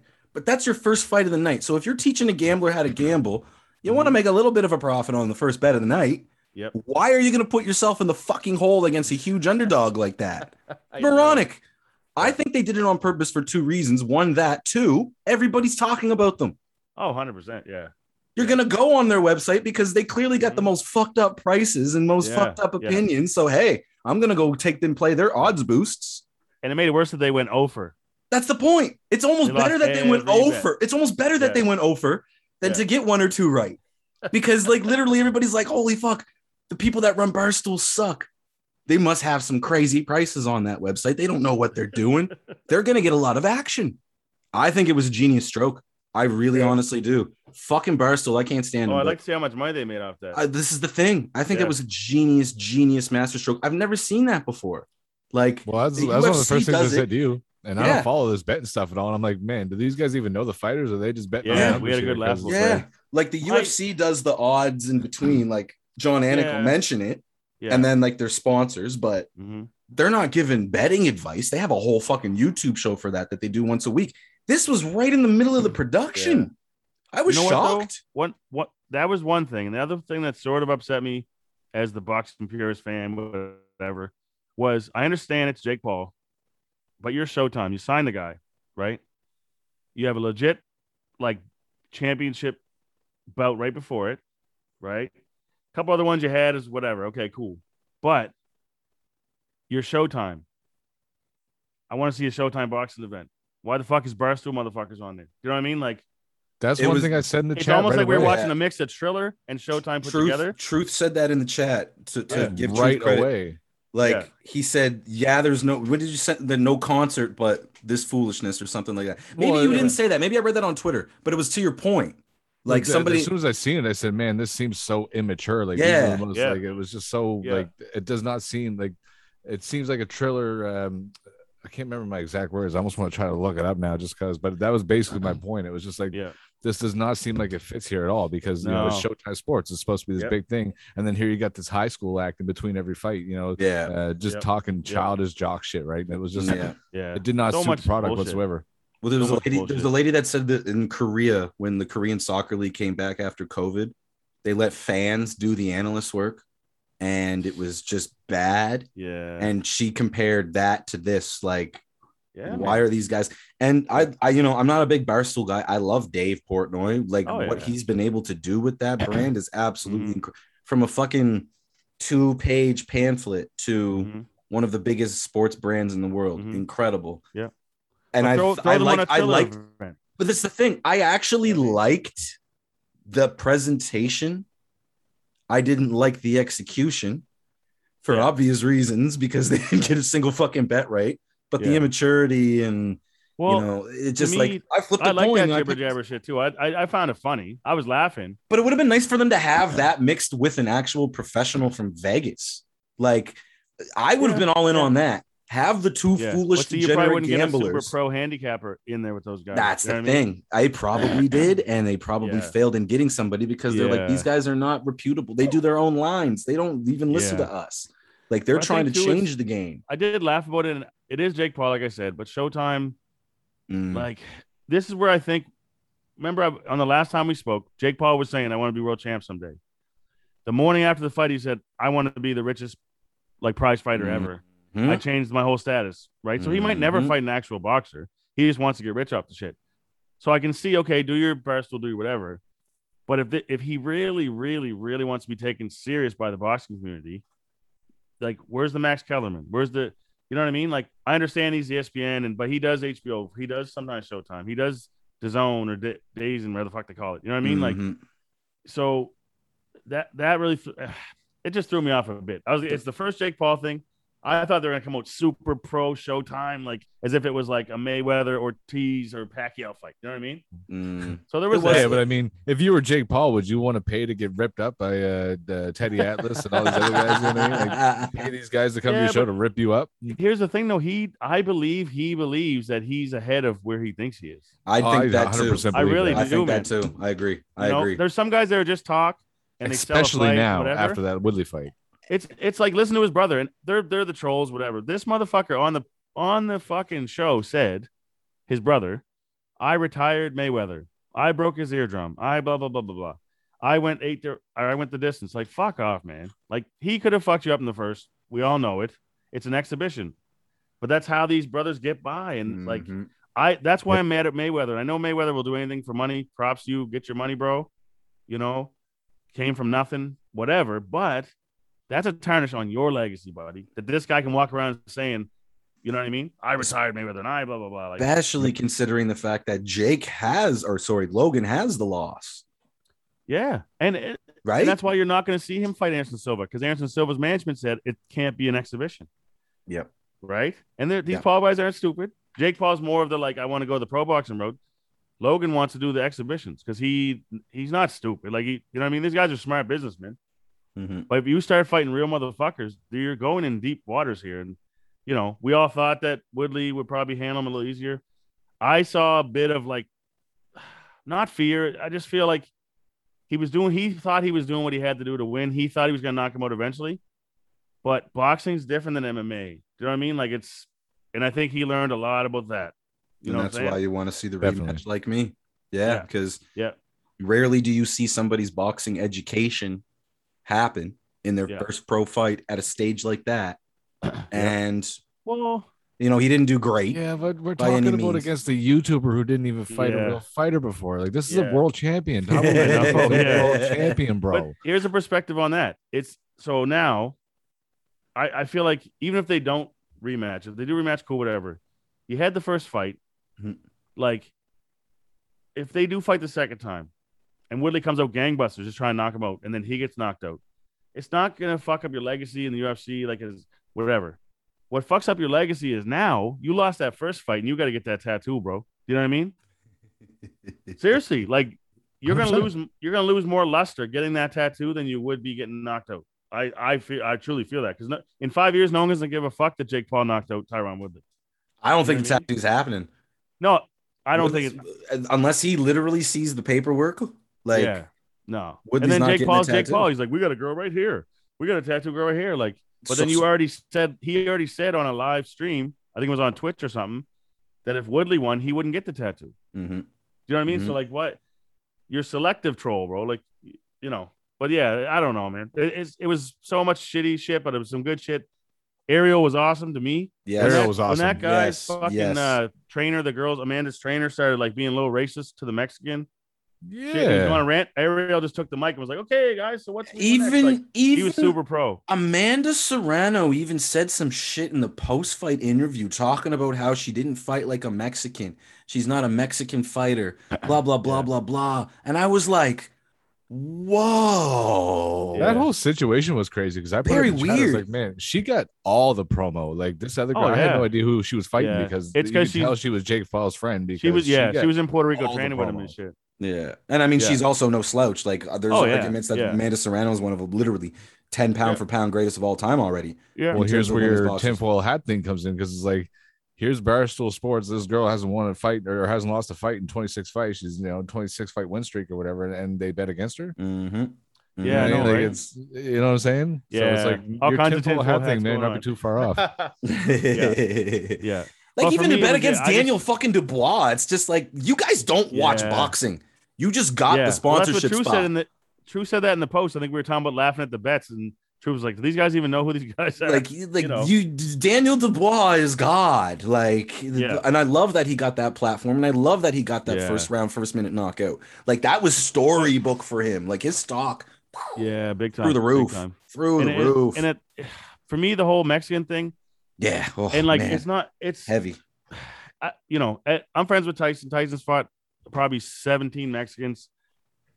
They do have like the grind. That is a Mexican like sort of stereotype, right? But and that's why also, Anderson Silva got the respect believe- he got. Sorry, not to cut you off. That's Yeah, why Anderson no, Silva got the respect he got yeah, because Anderson Silva literally did what you call the peacock. Yep. Sit back, come forward. Sit Wait back, you. come forward. Jab, jab, hook. Sit Yeah. back, come forward. Jab, jab, hook. You Yeah. can't be, a, and this is going to sound terrible, a dirty fighter, Mexican Yeah. Mm-hmm. fighter. And I don't mean I hate that those two words go hand in hand yeah, when it comes to boxing, but like it's just the it's the style, it's the flex. Yeah. Like it's hard to But- administer that type of style if somebody's going to give you space. yeah. My and Why argue with the corner man about that? Like that's what Yeah, I well, don't no, but yeah, my weird. point with it was is it's, it's weird. it's sort of a weird, like a you know, baseball has unwritten rules, and there is certain things like the Mexican fighters are known for being that type of fighter, but you're not. That's not every one of them. And Mhm. it's also you just won the fight, you just outclassed the girl. Why the fuck?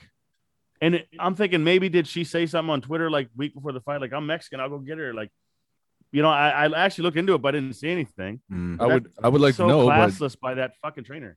Mm. yeah, I would like to know, but it's kind of hard to tell because there was no promo about this girl in the lead up. I know, yeah, seriously. Yeah. But it just, yeah, like I'm so glad Ariel just did what he did because he gave it to Amanda at the end, and then he tried to grab the mic and be like, "Da, da, da, da," and still go on about the Mexican shit. And Ariel just like, okay, guys, on to you. Like, Yeah. You know, Yeah. so yeah, props to Ariel was good. I just yeah, that that was unneeded. That was the second time there was some racist shit. The Daniel Dubois shit with the girl interviewing him beforehand. Mhm. You're so well spoken, the American crowd's gonna love you. Mhm. It's like he's not that- straight out of the fucking bushes of Uganda. Never spoke English before. Like he's British. You know what I mean? Like and know? that's a that's a thing that like is is very um i'm trying to think of the right word um it's in the subconsciousness in british culture and I, i'm just going to use lewis hamilton as lewis hamilton as an example he's the first black formula one driver of all time he's the Mhm. greatest formula one driver of all time but that's one of the things that the british public gives him praise for is Mm. that he's a well-spoken black man yeah. and i'm Well, like and wait a second just- this is legit like you guys just say Yeah. this stuff so freely and openly like Yeah. that it, they're just years behind us because that's something that's been said to me my whole life. I had a conversation two days ago with a, another rapper who, so when he heard me speak, was like, "Oh, I can tell you grew up around white people," or I can tell you're. I was like, "What?" Like seriously, this was an actual. co- It was a Puerto Rican guy, and I'm like, oh my god you know, I can sit there and talk how you want me to talk, but that's not me, bro. Like, you know what I mean? that's So- it when I heard her say it to Daniel Boy, I was just like, wow. Like in 2021, we're telling a black man, you speak so well, the American crowd's gonna love you. and he's not even in britain no, and so he's he's a, he's away from what he's used to yeah, yeah. comes to america and he got that same shit oh, Hey, do you play basketball too? Like, you're probably really good at basketball. Like, come on, man. You going on for chicken afterwards? Oh, Yeah, good like, God. seriously. Oh, good God. Oh, Lord have mercy. I thought I was pre genetically disposed. No, I'm just playing. so I guess we're talking about Serrano. We're talking about Dubois. And I mean, Brew, you and I knew who they were before the event. Mhm. I don't know if you did truth, but now you know who they are. Nope. I had no idea who anybody was in that card. So I guess it's like a two part question. Part number one is this the devil's advocate of these events? Is that it gives true boxing stars and true boxing talent a bigger platform than they've ever had before? And I guess the second piece of is, and it's pretty much the last conversation we had before we went live in the Facebook chat. This also gives those fighters more money than they would ever get if they were just going to stick to regular boxing events. So I guess we've talked about this before in the past. Is there a place mm-hmm. for this? It's a new genre, all this other stuff. Do you look at this event as a success for boxing or as a kind of failure for boxing? Like, here we are again. The non boxers drew the money for the boxers. Is this a healthy way to keep the game going? I guess we'll start with you, Brew, just because, yeah. Yeah, I and honestly, I've spoken on this before. I nothing about this is good for boxing. It's it's the pay. If you look at the fighters' pay, all the people that were Jake Paul's buddies or trained with him in Puerto Rico got paid. Puerto Rico got paid more. It's an interesting. Like Anthony Taylor point. made forty grand and Tommy Fury made fifteen. Do you know what I'm saying? Like, and you could tell, you could just say their names and look at them and know the fuck that Fury's a way better boxer than Anthony Taylor. Do you know what I mean? Like, it's so. I mean, even Dubois made hundred, and uh Cusumano, is that was his name that he knocked out? He made more. He made 111. Who the fuck is Joe Cusumano? Like, honestly, at least Dubois had a name in the like, you know, I'm I'm a pretty like I study the shit. I I go online probably an hour to three hours a week, studying names and rankings and shit. I didn't know who Joe Cusumano was. You know what I mean? Like, so I don't think it's good for boxing. It's the money. It's good for the money. It's good for guys that want to train and, you know, what what really stood out to me was that Montana Love fight with the Ivan guy because the Ivan guy, everyone was like, "Yo, this guy's gonna mash him," and Montana Love was in his hometown just like Jake Paul was, undefeated fighter, you know, and he's probably he did look good. I mean, he's he's not gonna beat Gervonta Davis tomorrow, but four or five more fights, bro. If he has some more high profile fights, so to me, it's not good for boxing, but for to me, what stood out the most was that Montana Love, because that guy just off of this. And I've watched, I've, I've heard his name before, but never seen him fight. And I was so fucking impressed.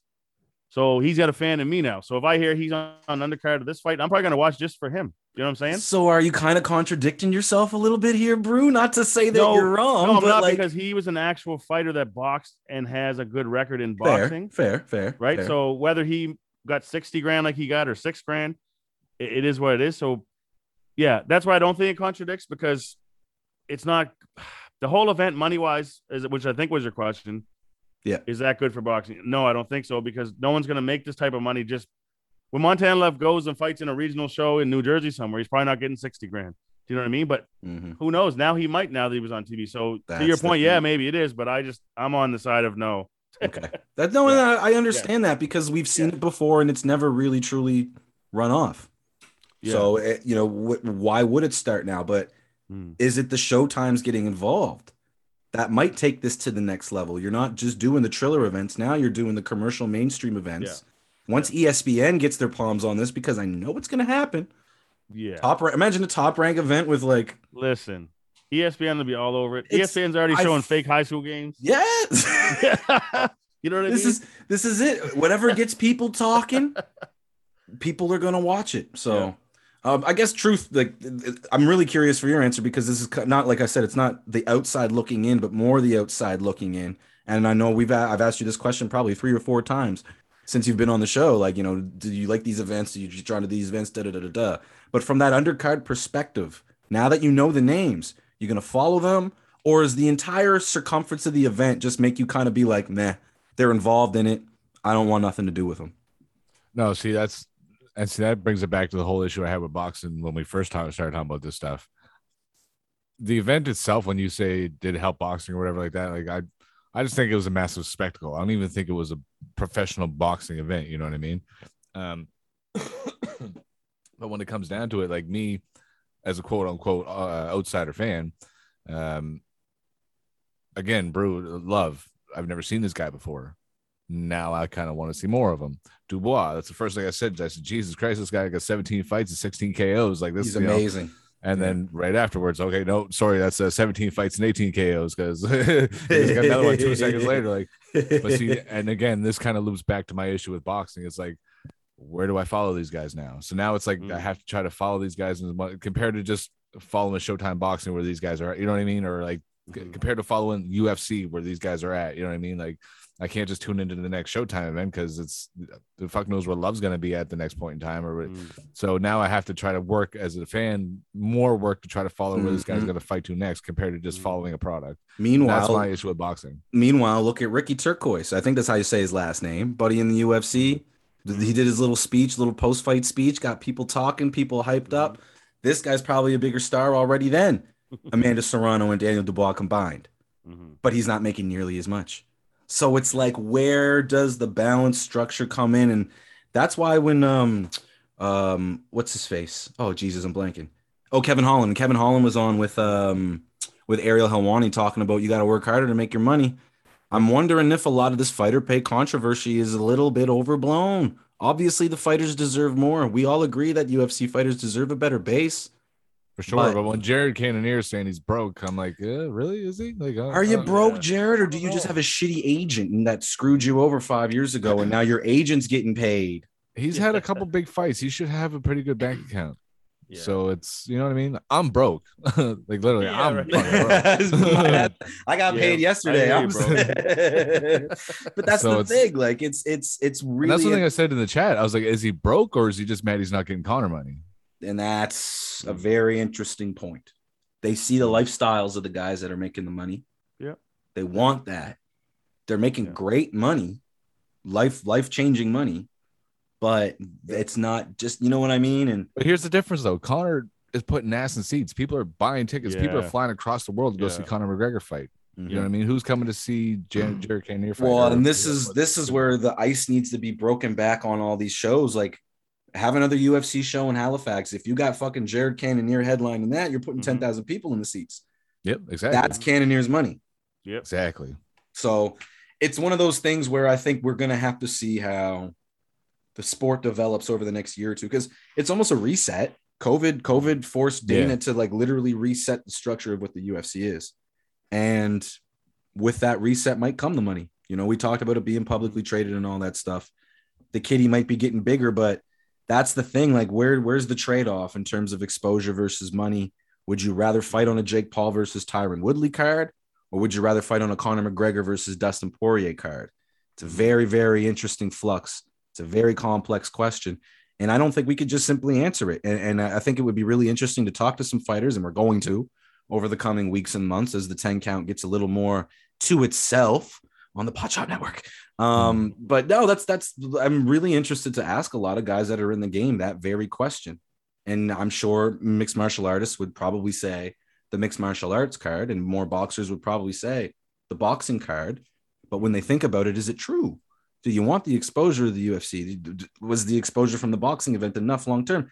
These are questions that we're not going to know until time actually goes on. And I think that's what makes these events intriguing as well is the aftermath of them.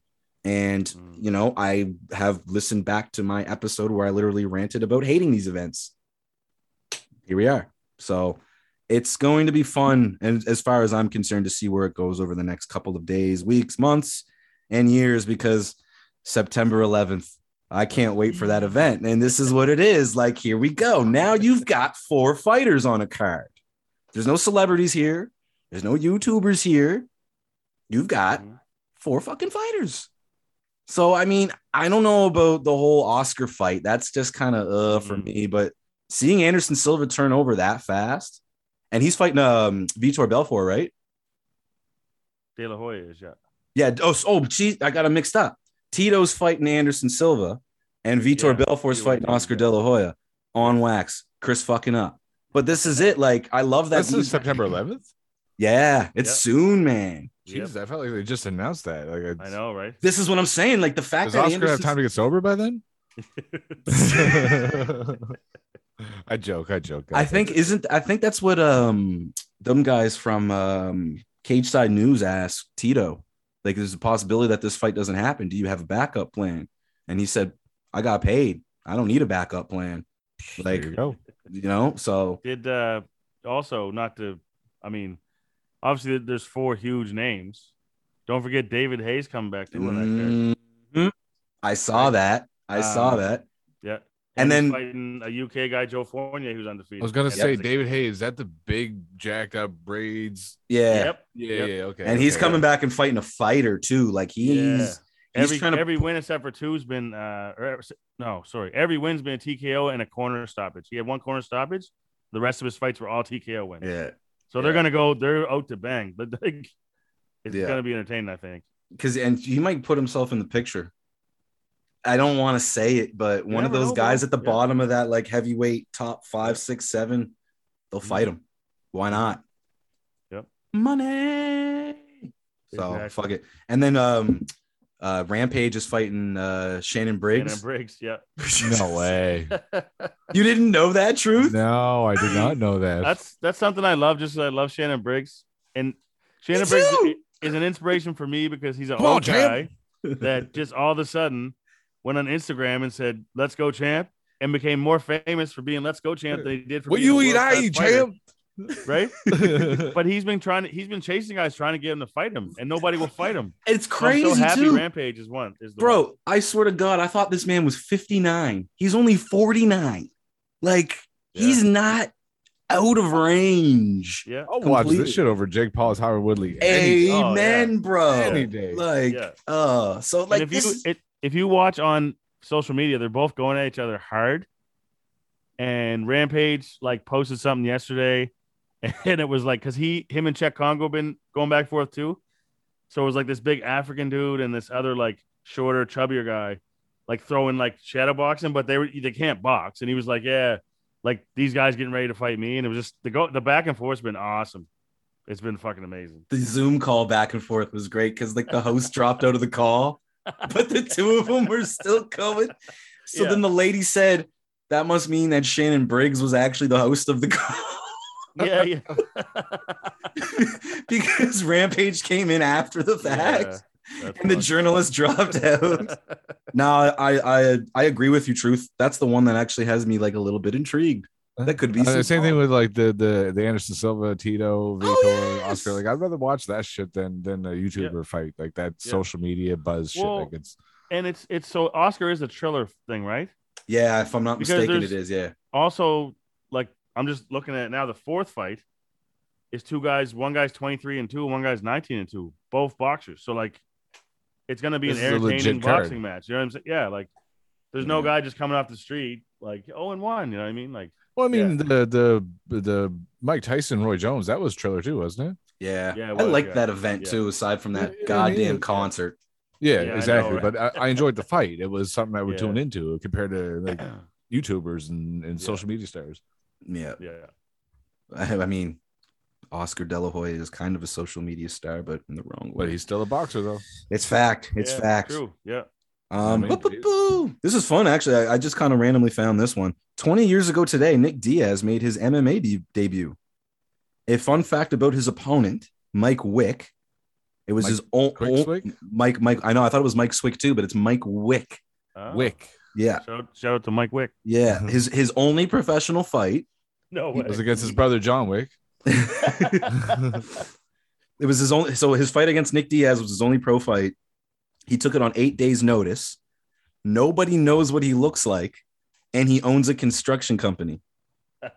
but nobody can fully confirm any of these facts, including the fact that he was Nick Diaz's first opponent. wow. Can you not go back and watch it? No, apparently, like it, it. No, yeah, there's no footage or anything, and there's there's information of the card, but yeah. Oh, is this his MMA debut or his His- UFC? yeah, not his? UFC debut, his MMA debut. Yeah, Oh, okay, MMA, okay. Yeah, yeah. yeah. You if know, I said you- UFC, I'm sorry. Yeah, my you can compare it to our guys too. Like, you know what I mean? Uh, Ryan Jimmo, TJ Mm. Grant, Gavin. Like, you guarantee the first fights they fought at the forum are probably not tell. They're probably on someone's like hard drive somewhere. But you know what I mean? Like, they definitely fought Joe, whoever that fucking delivers pizzas for Pizza Delight. They, you know what I mean? I I saw TJ lose before he got to the UFC, if I'm not mistaken. oh, in the Dartmouth Sportsplex days. If I'm yeah, if I'm not mistaken. Just say, whatever happened to all that ECC stuff that was going on? Oh, it was so fucking Well, good, it was- man. But I don't know. I don't want to like speak exactly on it, but I do know that Peter Martell, who owns Titans, who trains Gavin and those guys, Gavin was the champ. Sort of once he got the call to UFC, they went all balls deep into the UFC thing. Hmm. So I don't think I think they, they did have an event after the fact because I I only know that because I was in training with Tyson one day and they were talking about it. Uh, I think they did have a couple of events after Gavin went to UFC, but they haven't had anything since, as far as I know. okay, okay. Yeah, so I'm assuming that's probably why. So it must not have been a very profitable venture then if they're just willing to drop it that easily. No, I think they honestly, I think their end goal was to get one of their two of their guys into the big show and then just go from there. Maybe. Yeah, that makes Yeah. sense. Yeah. Because there is is there any no. local MMA shit that goes on? Well, there's the I haven't seen one in a while, but P pro the pro fight at- or uh, Atlantic fight or fucking Jesus juice. the fuck is the name of this fucking thing? The Atlantic, what's it called? Atlantic fight uh Fight League Atlantic, Atlantic Fight League. Fight League Fight League Atlantic, Atlantic, like that. They're this is their second event. yeah. So there might be something else, but yeah, like the the Yeah. ECC is the last thing I could remember. Yeah. And And I also I have to I also have to correct myself. I don't think I saw TJ lose. No, I did see I gonna I did see him fight. yeah, Um, and it was before the UFC, but he didn't lose. yeah. And it was like you said, the Sportsplex days against Bo yeah. Baker. E- ECC. Yeah. Yeah, I was gonna say his um PFP. his first two early day early losses were both uh one was in BC and I think one was in Edmonton. I think one was in uh yeah, uh, Edmonton or Montreal or something Yes. like that. Yeah. Yeah, but, But- um Yeah. yeah, just God for anyone listening, God we don't have a producer necessarily. we do our own research. Jamie, look we, that up. we make Yeah. mistakes. We make Yeah. mistakes. Before this was before this was an overly edited show, and now eh, Yeah, we, we just let it roll. All right, we'll get we'll get a couple quick style. Yeah, might as well, man. Might as well. couple quick things to get it out of the way. Um, Till Brunson this weekend, boys. We want to do a bonus pick or not? Hmm. Up I don't know. I'm not prepared. I haven't done any. I Oh, haven't done any background check on this. yeah. Till Brunson. Till Brunson. Yeah. Yeah. We, yeah. Why not? Ah, we don't have to. We don't have to. That was just funny though. 'cause Should try to catch me on the spot. Try to get this. I tried right? to because I got my prediction all ready to go with it. I'm just oh yeah, of course you joking. I'm just joking.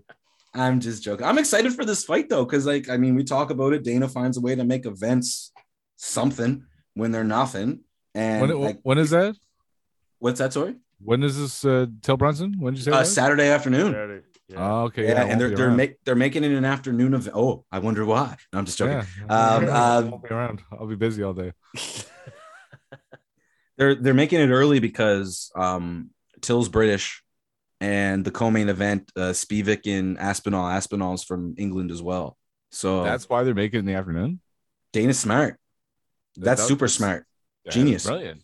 Genius. I'm one of those guys. I love the afternoon shows, so I wish they Yep. do more often. Yeah. Because I mean, a 2 p.m. start, a 2 p.m. start in Vegas is a 10 a.m. start local or 11 a.m. local start. Pardon me, locally. So, did I do that right? No. No, I think it's even Three another hours hour. behind us. Noon. Yeah, but from Eastern time to Vegas time, I think it's only two hours. Is it three hours? Three hours Eastern. Is it three? Okay. So okay. they do so- like a noon. It's three o'clock Eastern. yeah. So that and I think it's, it's three o'clock here. I think is when it starts. So Yeah. yeah. Anyways, my point is that if you start even that event at 8 p.m., which is kind of early for a UFC mm-hmm. event, it's midnight in the UK. So there's Yeah, no fucking point in them even waiting that long when you're two two of your two of your main four are British. And and you know, if anybody draws a crowd, it's Darren Till. So Mhm. I'm going with Till personally. We didn't do the spinner for the fucking bonus pick, but I mean, I just kind of gave it away. I, did- I, do you guys really want to do the bonus pick now? I, I really, I don't even. Uh, who's on a win streak? They, when they both Dill's are, if I'm not mistaken. Yeah, they? it's Till's only on a one. Uh, Brunson's on a four fight win streak. Fuck. But Till, I mean, it's not to take away from his success, but Till hasn't won. Besides that one win, he hasn't won in three years. But it's also he hasn't been active, Yeah, right? And Then- Brunson's yeah. had like a five fight win streak as it was his highest, and he's on it currently on a four. Did, does Till have that? Uh, um, what's the word I'm looking for? The Dustin Poirier or uh, Justin Gaethje syndrome, where it's like his losses are against monsters. Yeah, he's he yeah, because his last his last loss was uh the, the Wh- title eliminator, wasn't it? Whittaker, yeah. Yeah, And then before that was And Masvidal. Masvidal, yeah, Yeah. yeah. So, So, it's yeah, not like he was losing. The losing. win against streak doesn't mean anything, or like the, yeah, the losing streak doesn't mean anything. Yeah, Hmm. Yeah, fuck. I didn't know Brunson was that close. yeah. The odds, Because like ahead of 185. ahead of Brunson, Vettori, Costa, Mhm. and then you get to the winners bracket: Cannonier, Mousasi, Whittaker. Who he, you know what I'm saying? And Yeah. Adesanya is probably fighting Whittaker. Derek Brunson round three KO. That's where I'm going. Brunson. Okay. Oh, Brunson round three KO. nice, Okay. nice. Oh, I'm not doing shit. And that's Alright, this is with zero prep. This is with zero Yeah, yeah. looking at shit. Like it's, I wasn't prepared to do predictions tonight. Springing that shit on me. Well, I like Till. I'm gonna go Till. I like Till too, but yeah, yeah, I'm gonna go Till by decision. I just feel like it, it's not the home. You you know, I, yeah. Uh oh. Is that what you wanted, Brew? Nope. Okay, that, that makes me I'm happy going to then. pad my lead, motherfuckers. he said Okay. he said I got Brock Lesnar by disqualification. By God, it's Brock Lesnar. Okay. No. What's yours? What's yours? um, so you know me, I can't just pick it. I of have to course, get my no. little- That's what we I have to like. get my little shit first. That's what we like. Um, we know from the from the Kevin Holland fight that uh Brunson like hunts you down for those takedowns, yeah. and it, doesn't always mean shit. But I I don't know the exact number, but Till has like a fucking crazy like takedown defense number. Um, I just remember seeing one of his last fights. I remember in the description of the fight, he's like top three in in the weight class of all time or something like that. So I'm gonna pick Till by TKO, um, because that guy's vicious fucking elbows. I'm gonna say Brunson's gonna try to take him down. He's gonna elbow the shit out of him and, and just tune him up in the third round. TKO. I'll say K because KO and TKO same thing for us, right? For the Yeah. predictions. yeah, yeah. okay. yeah, yeah. So I'll say yeah. I'll say third round. Yeah, uh, whenever I say KO, I mean KO TKO. Yeah, It's- yeah. Yeah. So yeah, I'll say Till to finish him in the third.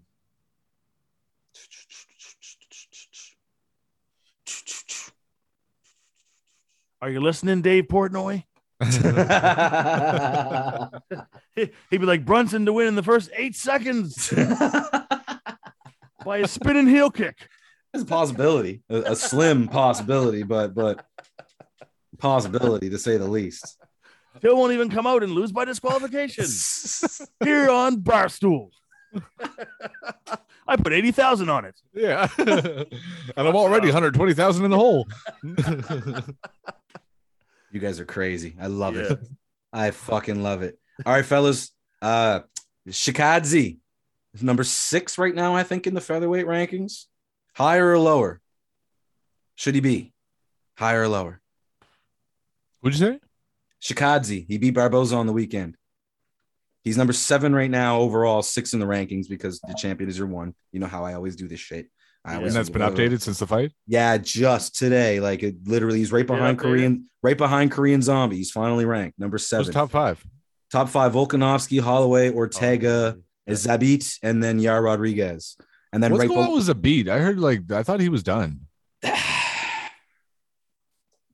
he was kicked out, and then they brought him back, and now he's fucking He was kicked out. I thought he said he was just done. Like he didn't want to do it no more. I thought he left, or, or yeah, nah, yeah, okay, never mind. I corrected myself, and then corrected myself after correcting myself. Yes, he did leave, if I'm not mistaken, but he's still there. Hmm. Yeah, because I'm trying to think of the last time he fought. Oh fuck, it's a wonderful question. It's been a while. So like for me to even hear him in the top five, I'm like, what are you doing there? 2019. It'll be two years in November. So has he hasn't even fought pandemic at all. No, not at all. Yeah.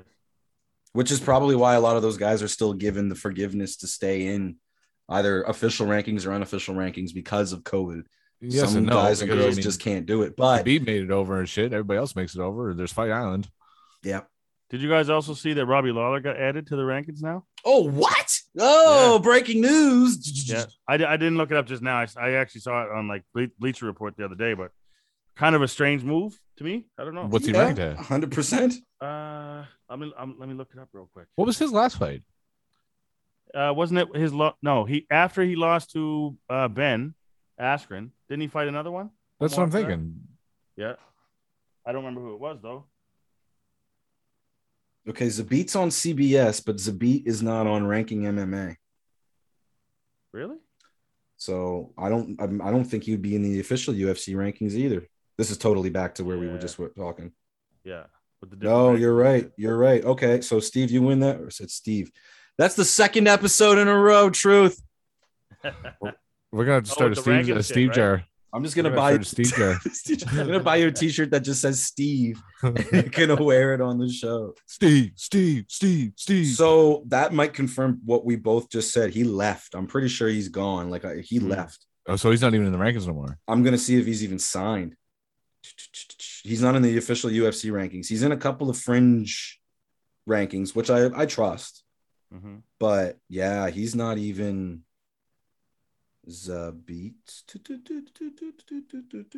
Although that's a fun if he decides to come back.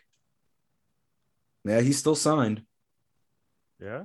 He is still signed and he's still Huh. presently active. Yep, he's not Well, retired. it's, it's it's nice to see that they updated him out of the rankings since he's been inactive for so long. Yeah. Damn near two years, yeah.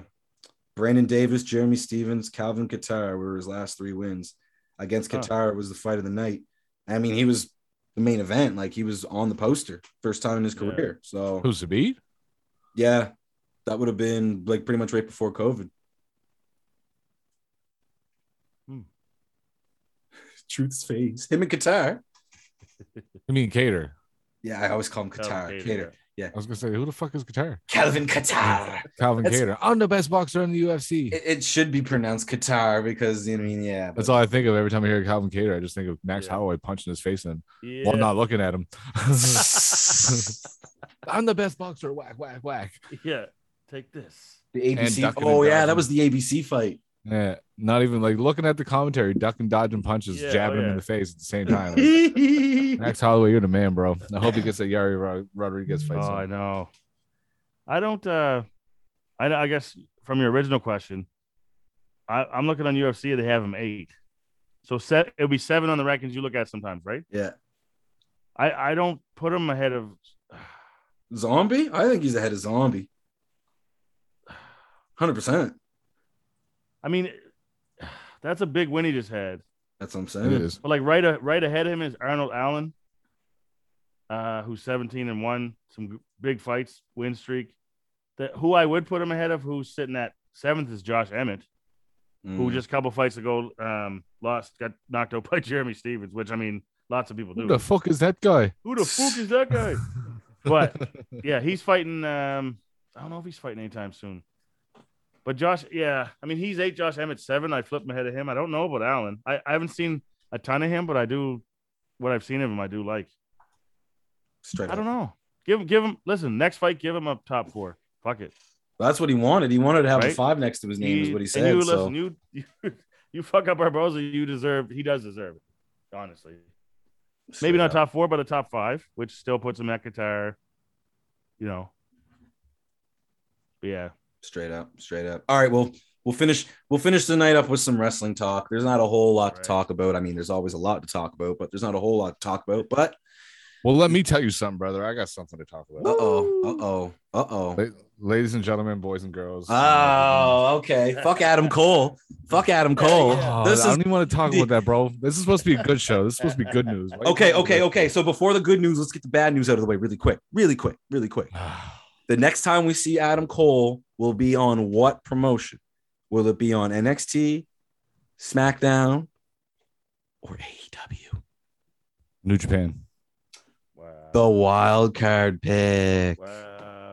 I don't know if that's what that's just what I if he's not going to be in WWE NXT, go to New Japan for a little while before you jump to AEW. Just don't go to AEW right away. Could you imagine Adam Cole versus fucking Willie Ospreay when he gets back from injury?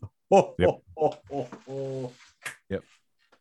Give Adam Cole running with the IWGP Championship. Sign me the fuck up. And then, like I said, Willie coming back to get his belts that he never lost that he had to revoke, or uh, yeah, I guess revoke is the right word. No, not revoke. Uh, oh my god, what's the word I'm looking for? When you have the belt, and you have to give it back. Vacate. vacate. I said revoke, revoke my belts. Um, Willie vacated them belts, man.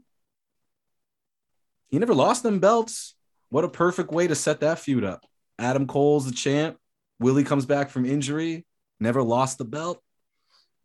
Beautiful. I like that. That's a good prediction. Brew, how about you before we get to truths? Uh, I like AEW, man. I I don't know too. I haven't watched too too much AEW yet, but like I said, I do know probably more wrestlers on AEW than I do some of the WWE shows. to be honest, just because it's some OG WWE guys that went over. But I think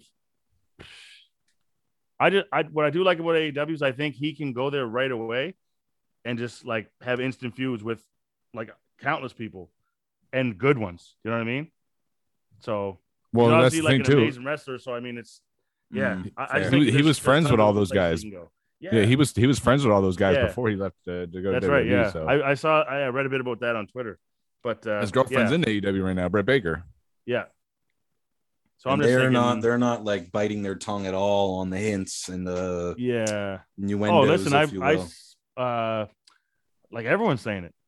Like, but, I mean- but I mean, it's the like the go-to, like, oh, he's going to AEW. I mean, so That's my point. That's why Yeah, I'd rather why- see like go why to I New, see go him New Japan or something. Do something different. Well, that's exciting. that's Yeah. just it. Like a buddy of mine said, eventually there's going to be no room. Like it's Mm. getting almost to that point now. Like It's AEW is doing a really good job, still getting a lot of their talent on television, but they're not all getting the roles that they kind of deserve. It's getting to that point now. Like it's Mhm. it's there. And the next three, four months are going to be crucial for the company as far as I'm concerned. Like they're not in trouble Mm. but you're about to get some legitimate superstars of the industry. You know, they're the core of what makes AEW is not the guys that crossed over, but the guys that are coming from the indie scene that are becoming stars through. And we talked about this before. Your Darby Allins, your MJFs, these guys came from the indie scene. These guys, you know, they had their roles with the impacts and the Ring of Honors and stuff, but that's still not mainstream to fuck like AEW is. So this is an era now where AEW is actually taking the star power from W that WWE um fostered because these guys were stars before they ever got to WWE too. Yep. So what's AEW going to do when they all of a sudden have an oversaturated roster?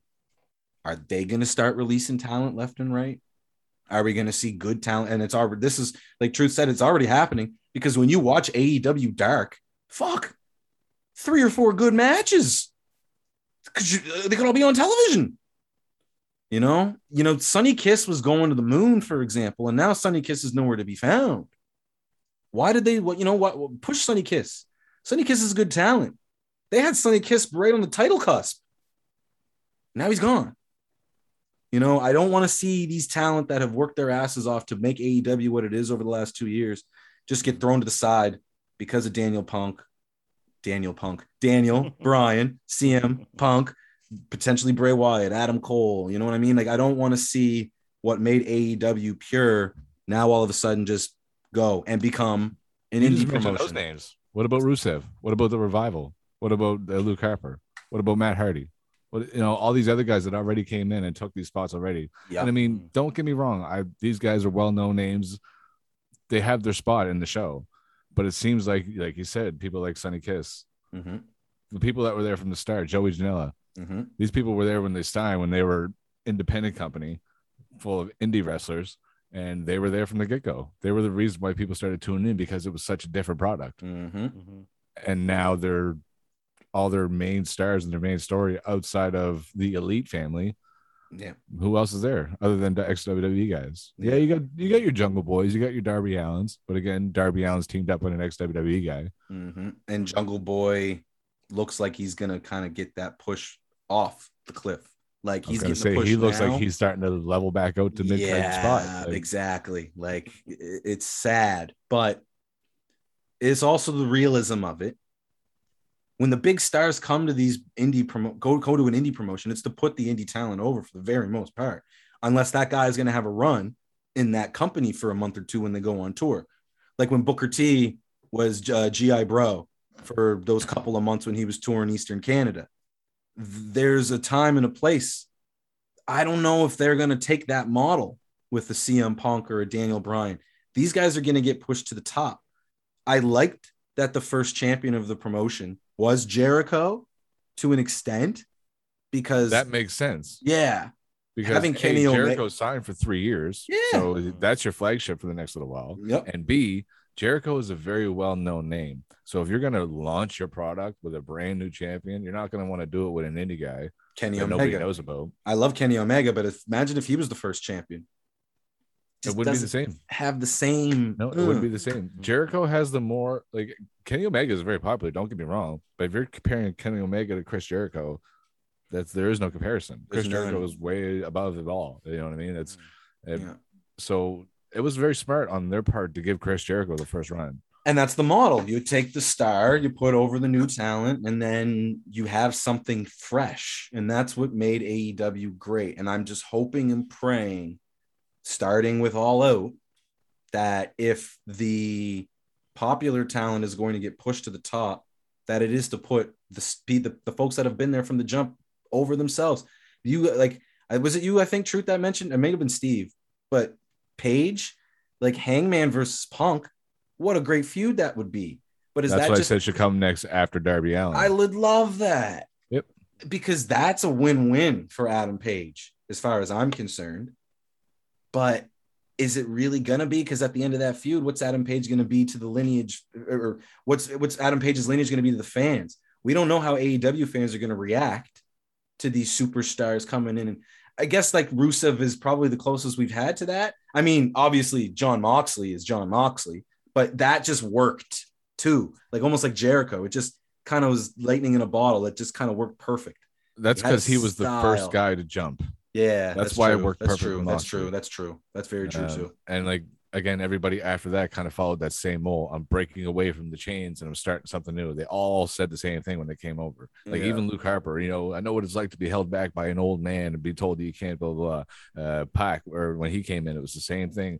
Uh, you can't do this and you can't do that. But now I'm here living free. You know what I mean? It was they all came in with the same attitude. And Mhm. between I can't even say between CM Punk, we talked about this last week or whatever. it- it- he's the only guy who can get away with that now and me not cringe about it. And he didn't even go that way. He did it in a way around way instead of saying, you know, I died when I joined WWE. I died when I left Ring of Honor. You know, no mention of WWE, no mention of this and that. It's, but again, his he has a reason to say it. Mhm. I don't want to hear when Buddy Murphy comes over there because apparently he's coming to sign too. That's the rumor. And I don't want to hear his story about why WWE fucked him. I don't care. I, I just don't, you know what I mean? Like, obviously, you weren't a main event guy. You had extra talent, extraordinary talent. Don't get me wrong. I love Buddy Murphy. But I don't want to hear your sob story about how WWE fucked you over. Come over and start something brand new. You know what I mean? Like it's because it's the same thing I've been hearing with all these ex WWE guys. I can't think of any. Matt Hardy, I don't think he did too much shitting on WWE. Uh, even Christian, I think he did. Like his outwork everyone. I think that, that I think that's a direct shot at. Actually, I can't even say that because that's me being a mark, I guess, because it is a good phrase, Don't work everybody. But uh, Big Show, no more BS. You know that's a W. You know, you know that's a dig at WWE slash no more Big Show. It makes sense, but no more BS because he's in a new company. Like this is the same company that gave you a career for the last thirty years or however long. You know what I mean? Like it's. Uh, I just yeah I I hate to see the first thing that these guys do is they come over and they dump on WWE. I've seen it, rinse, repeat. Come on and start something new. Straight up. It's exciting. No, it's a good note. Good note. Great note. Great, Great note. note. Nah, Great note. fellas as always a blast um i i know i know i'm supposed to end the show right now but i uh i i i'm an idiot and and completely forgot that truth had some news I got some news. oh or or do you I do have some news. Oh, yeah. I do have some news. Ladies and gentlemen, boys and girls, if you've been following along at all, uh, you've heard me talking about beginning a, a new career path in my life, uh, embarking on some on a journey, so to speak, uh, a lifelong journey, but only recently started. As weird as that sounds, uh, but after all this time, I would like to officially say September fourth, depending on when you're listening, this weekend yours truly will make his in-ring debut. I'm already shaking right now just thinking about it because it's uh it's intense, man. It's it's officially my first match. September 4th, Yeah, North Pro. Wrestling. Uh it's gonna be awesome. One of the big things on it is there, there's also going to be a uh, Impact Championship match on that same card. Uh, josh alexander title. yep yep Yeah, and uh versus Marco Estrada, and it's it's gonna be good. But just to think that I'm gonna be there and not only be there, but Mhm. be on the card in the ring in front of the crowd, it's your boy's making his debut, y'all, and uh, I'm very excited to announce that. So buddy. thank you, thank you, thank you, thank you. I'm taking a bow, taking a bow, doing well the Hogan done good pose, sir. doing the Hogan pose. You gotta do the Hogan no sir i will be corny as fuck that is amazing Thank you, and thank you are an inspiring individual, brother. I've been saying that to you over the last couple weeks, turn months now. Like shit, you've been at this for how long? Four or five months? I'm 17 classes in, but there was a couple weeks off in between that, uh, Mm. that we didn't do anything. So yeah, it's been it's been a few months. Yeah. So like just to see a culmination of something. But Mhm. this is just the beginning. Mhm. And I think that's what it also makes this beautiful is that you're you're you're nervous. You wouldn't care if you're not nervous. You know what I'm saying? yeah. Like you're shaking 100%. talking about it. that's great. Yeah. That's wonderful, man. Like get it all out now because I have a I have a good vibe and a good feeling that Yep. you'll get into a zone once you're in that ring, man, and you're gonna kill it. And uh, I I just chomping at the bit. I wish I could come up. I've actually I considered it. I'm still thinking about it. General Um, admissions are open. The VIP tickets are sold out, I believe. But which is great. That's great. moment- Oh, Yeah. fantastic! Because VIP is where the money's made, like Mhm. hundred percent. So that's great. Good for them. I don't even care about money or whatever like this. This whole thing is just 100 percent Yeah. experience for me, and Let's I'm go. just it's it's the little things too, like just just being in the arena, like help setting up, you know, getting used to chatting with all these guys, just to see the vibe of what everybody's like. It's it's gonna be fun, man. I'm excited. That's I'm gonna be marked dope. like a motherfucker. you know what, too, man? To spread some more corn in this, bro. It's like for every truth that's doing this, there's a thousand people that didn't do it or Mhm. that wanted to do it and never did. You know what I mean? So, bro, like the whole story is just inspiring for everybody. You know what I mean? If well, I mean, I don't just- know if you noticed can- on all my posts that everyone usually ends with "It's never too late to try." Yeah. Straight up. Yeah. here I am at 34 years old, getting ready to embark in one of the most physical things I've ever done in my life, and Yep. it's uh, it's scary slash exciting slash overwhelming all at the same time. Mhm. And uh, Yep. That's wait. crazy to think about. Next time we fucking talk is gonna be after your pro debut. Yeah. Shit. Yes, sir. Oh man, that's exciting now that I just thought about that. so I from now ju- on, I can only refer to you guys as brother, and uh, I'll be Yeah. wearing tank tops from now on. And but no, no, all love, man. It's uh, it's it's exciting as hell. It's, it really is. good for you, truth brother. Good for you, man. Like like like Bruce said, man, you've potentially inspired one of those thousand people too.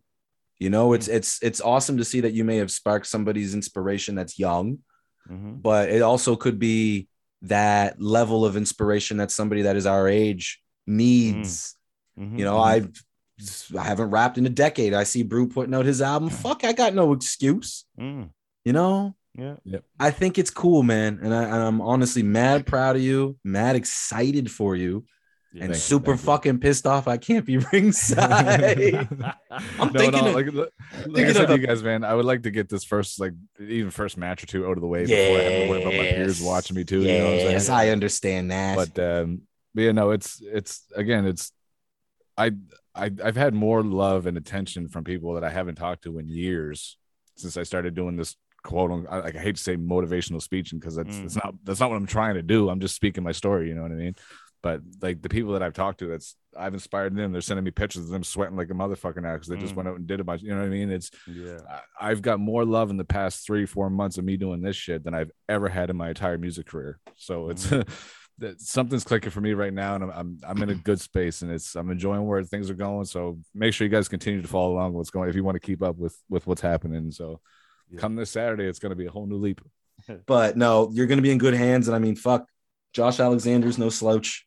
So I, I've I've been in good hands my whole training Straight to get up. to where I'm at right now, and I think that's why like the, I was originally supposed to be 20 classes, and training's done. We're probably going to go over 20 classes just because I think he's having fun with us.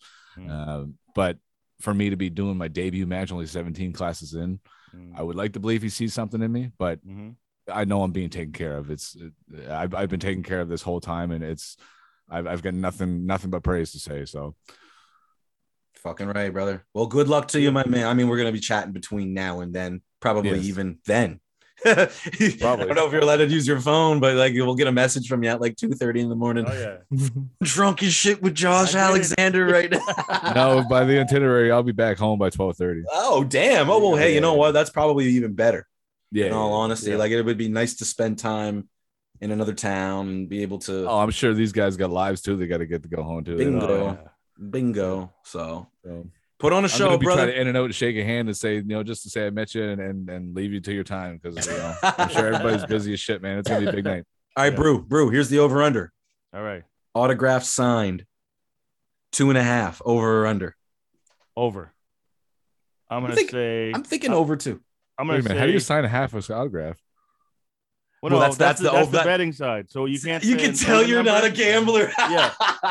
If he would, if he said said three, and then you got three signed, like we can't gauge that. So he does two and a half or three and a half. So if Yeah. it's three and you pick under, he wins. If it's four, you know what I mean. Gotcha. So that's So if I said so if I said three and it was three, it would be a push bet. a push, Yeah, you just get your money back. Yeah, and nobody likes a void. Yeah. Fuck a void. Fuck a But I'll say pot. I say definitely over. We'll both Over. go with the over. Over. I'm going with the over for sure too. Okay, man. Yeah. I might have to find a new line now. Uh, six and a half. I'm gonna be. I'm All gonna right. say. I'm gonna say How much under. for zero. You're gonna sign at least one. If somebody asks for it, it's not going to say, "Hey, you want an autograph?" Yeah. That Truth's gonna be out in the crowd, like, "Hey guys, did you see me? out there? Did you see me out there? I was gonna there, I have- was. I got a sharpie right here." I was gonna say he's gonna have the sharpie on his lanyard. Like, oh, you want my autograph? Yes, I just happen to have one right here. Oh. I sure do. Got headshots too. He signs the back of someone's shirt. They like slowly turn their head. What are you doing? Oh man. Excuse me, sir. What are you doing? Signing your shirt. Don't you want an autograph? No. I got to get some That's autographs, and the boy's got a uh, six point five over under on me. I need the seven. I need the seven. I love that. Oh man, truth man, you kill it, brother. Good luck to you. Yep. Thank And, you. uh, Thank you. Can't wait to hear how it went, my man. You'll, yeah, I'll be the first to hear about it. Outside the wife. I was gonna say, I don't know if Brandy's gonna enjoy that. Brandy's not gonna hear from you until Monday. Meanwhile, we've got the whole story. All sudden, he's on tour going to Calgary. yeah. Wrestle on Tuesday. she messages me on Instagram on like the 7th of September. Chris, It's like where's Jay? Have you seen Jay? I think we fucked up. yeah. Oh shit. this is the new hangover plot. Truth joins a wrestling tour. Gets taken out west for three months. Down in the dungeon, down in Stu Hart's Oh, dungeon, getting oh. stretched. Uh, you gonna you're gonna take this uh, armbar, you little uh, fucker. Uh,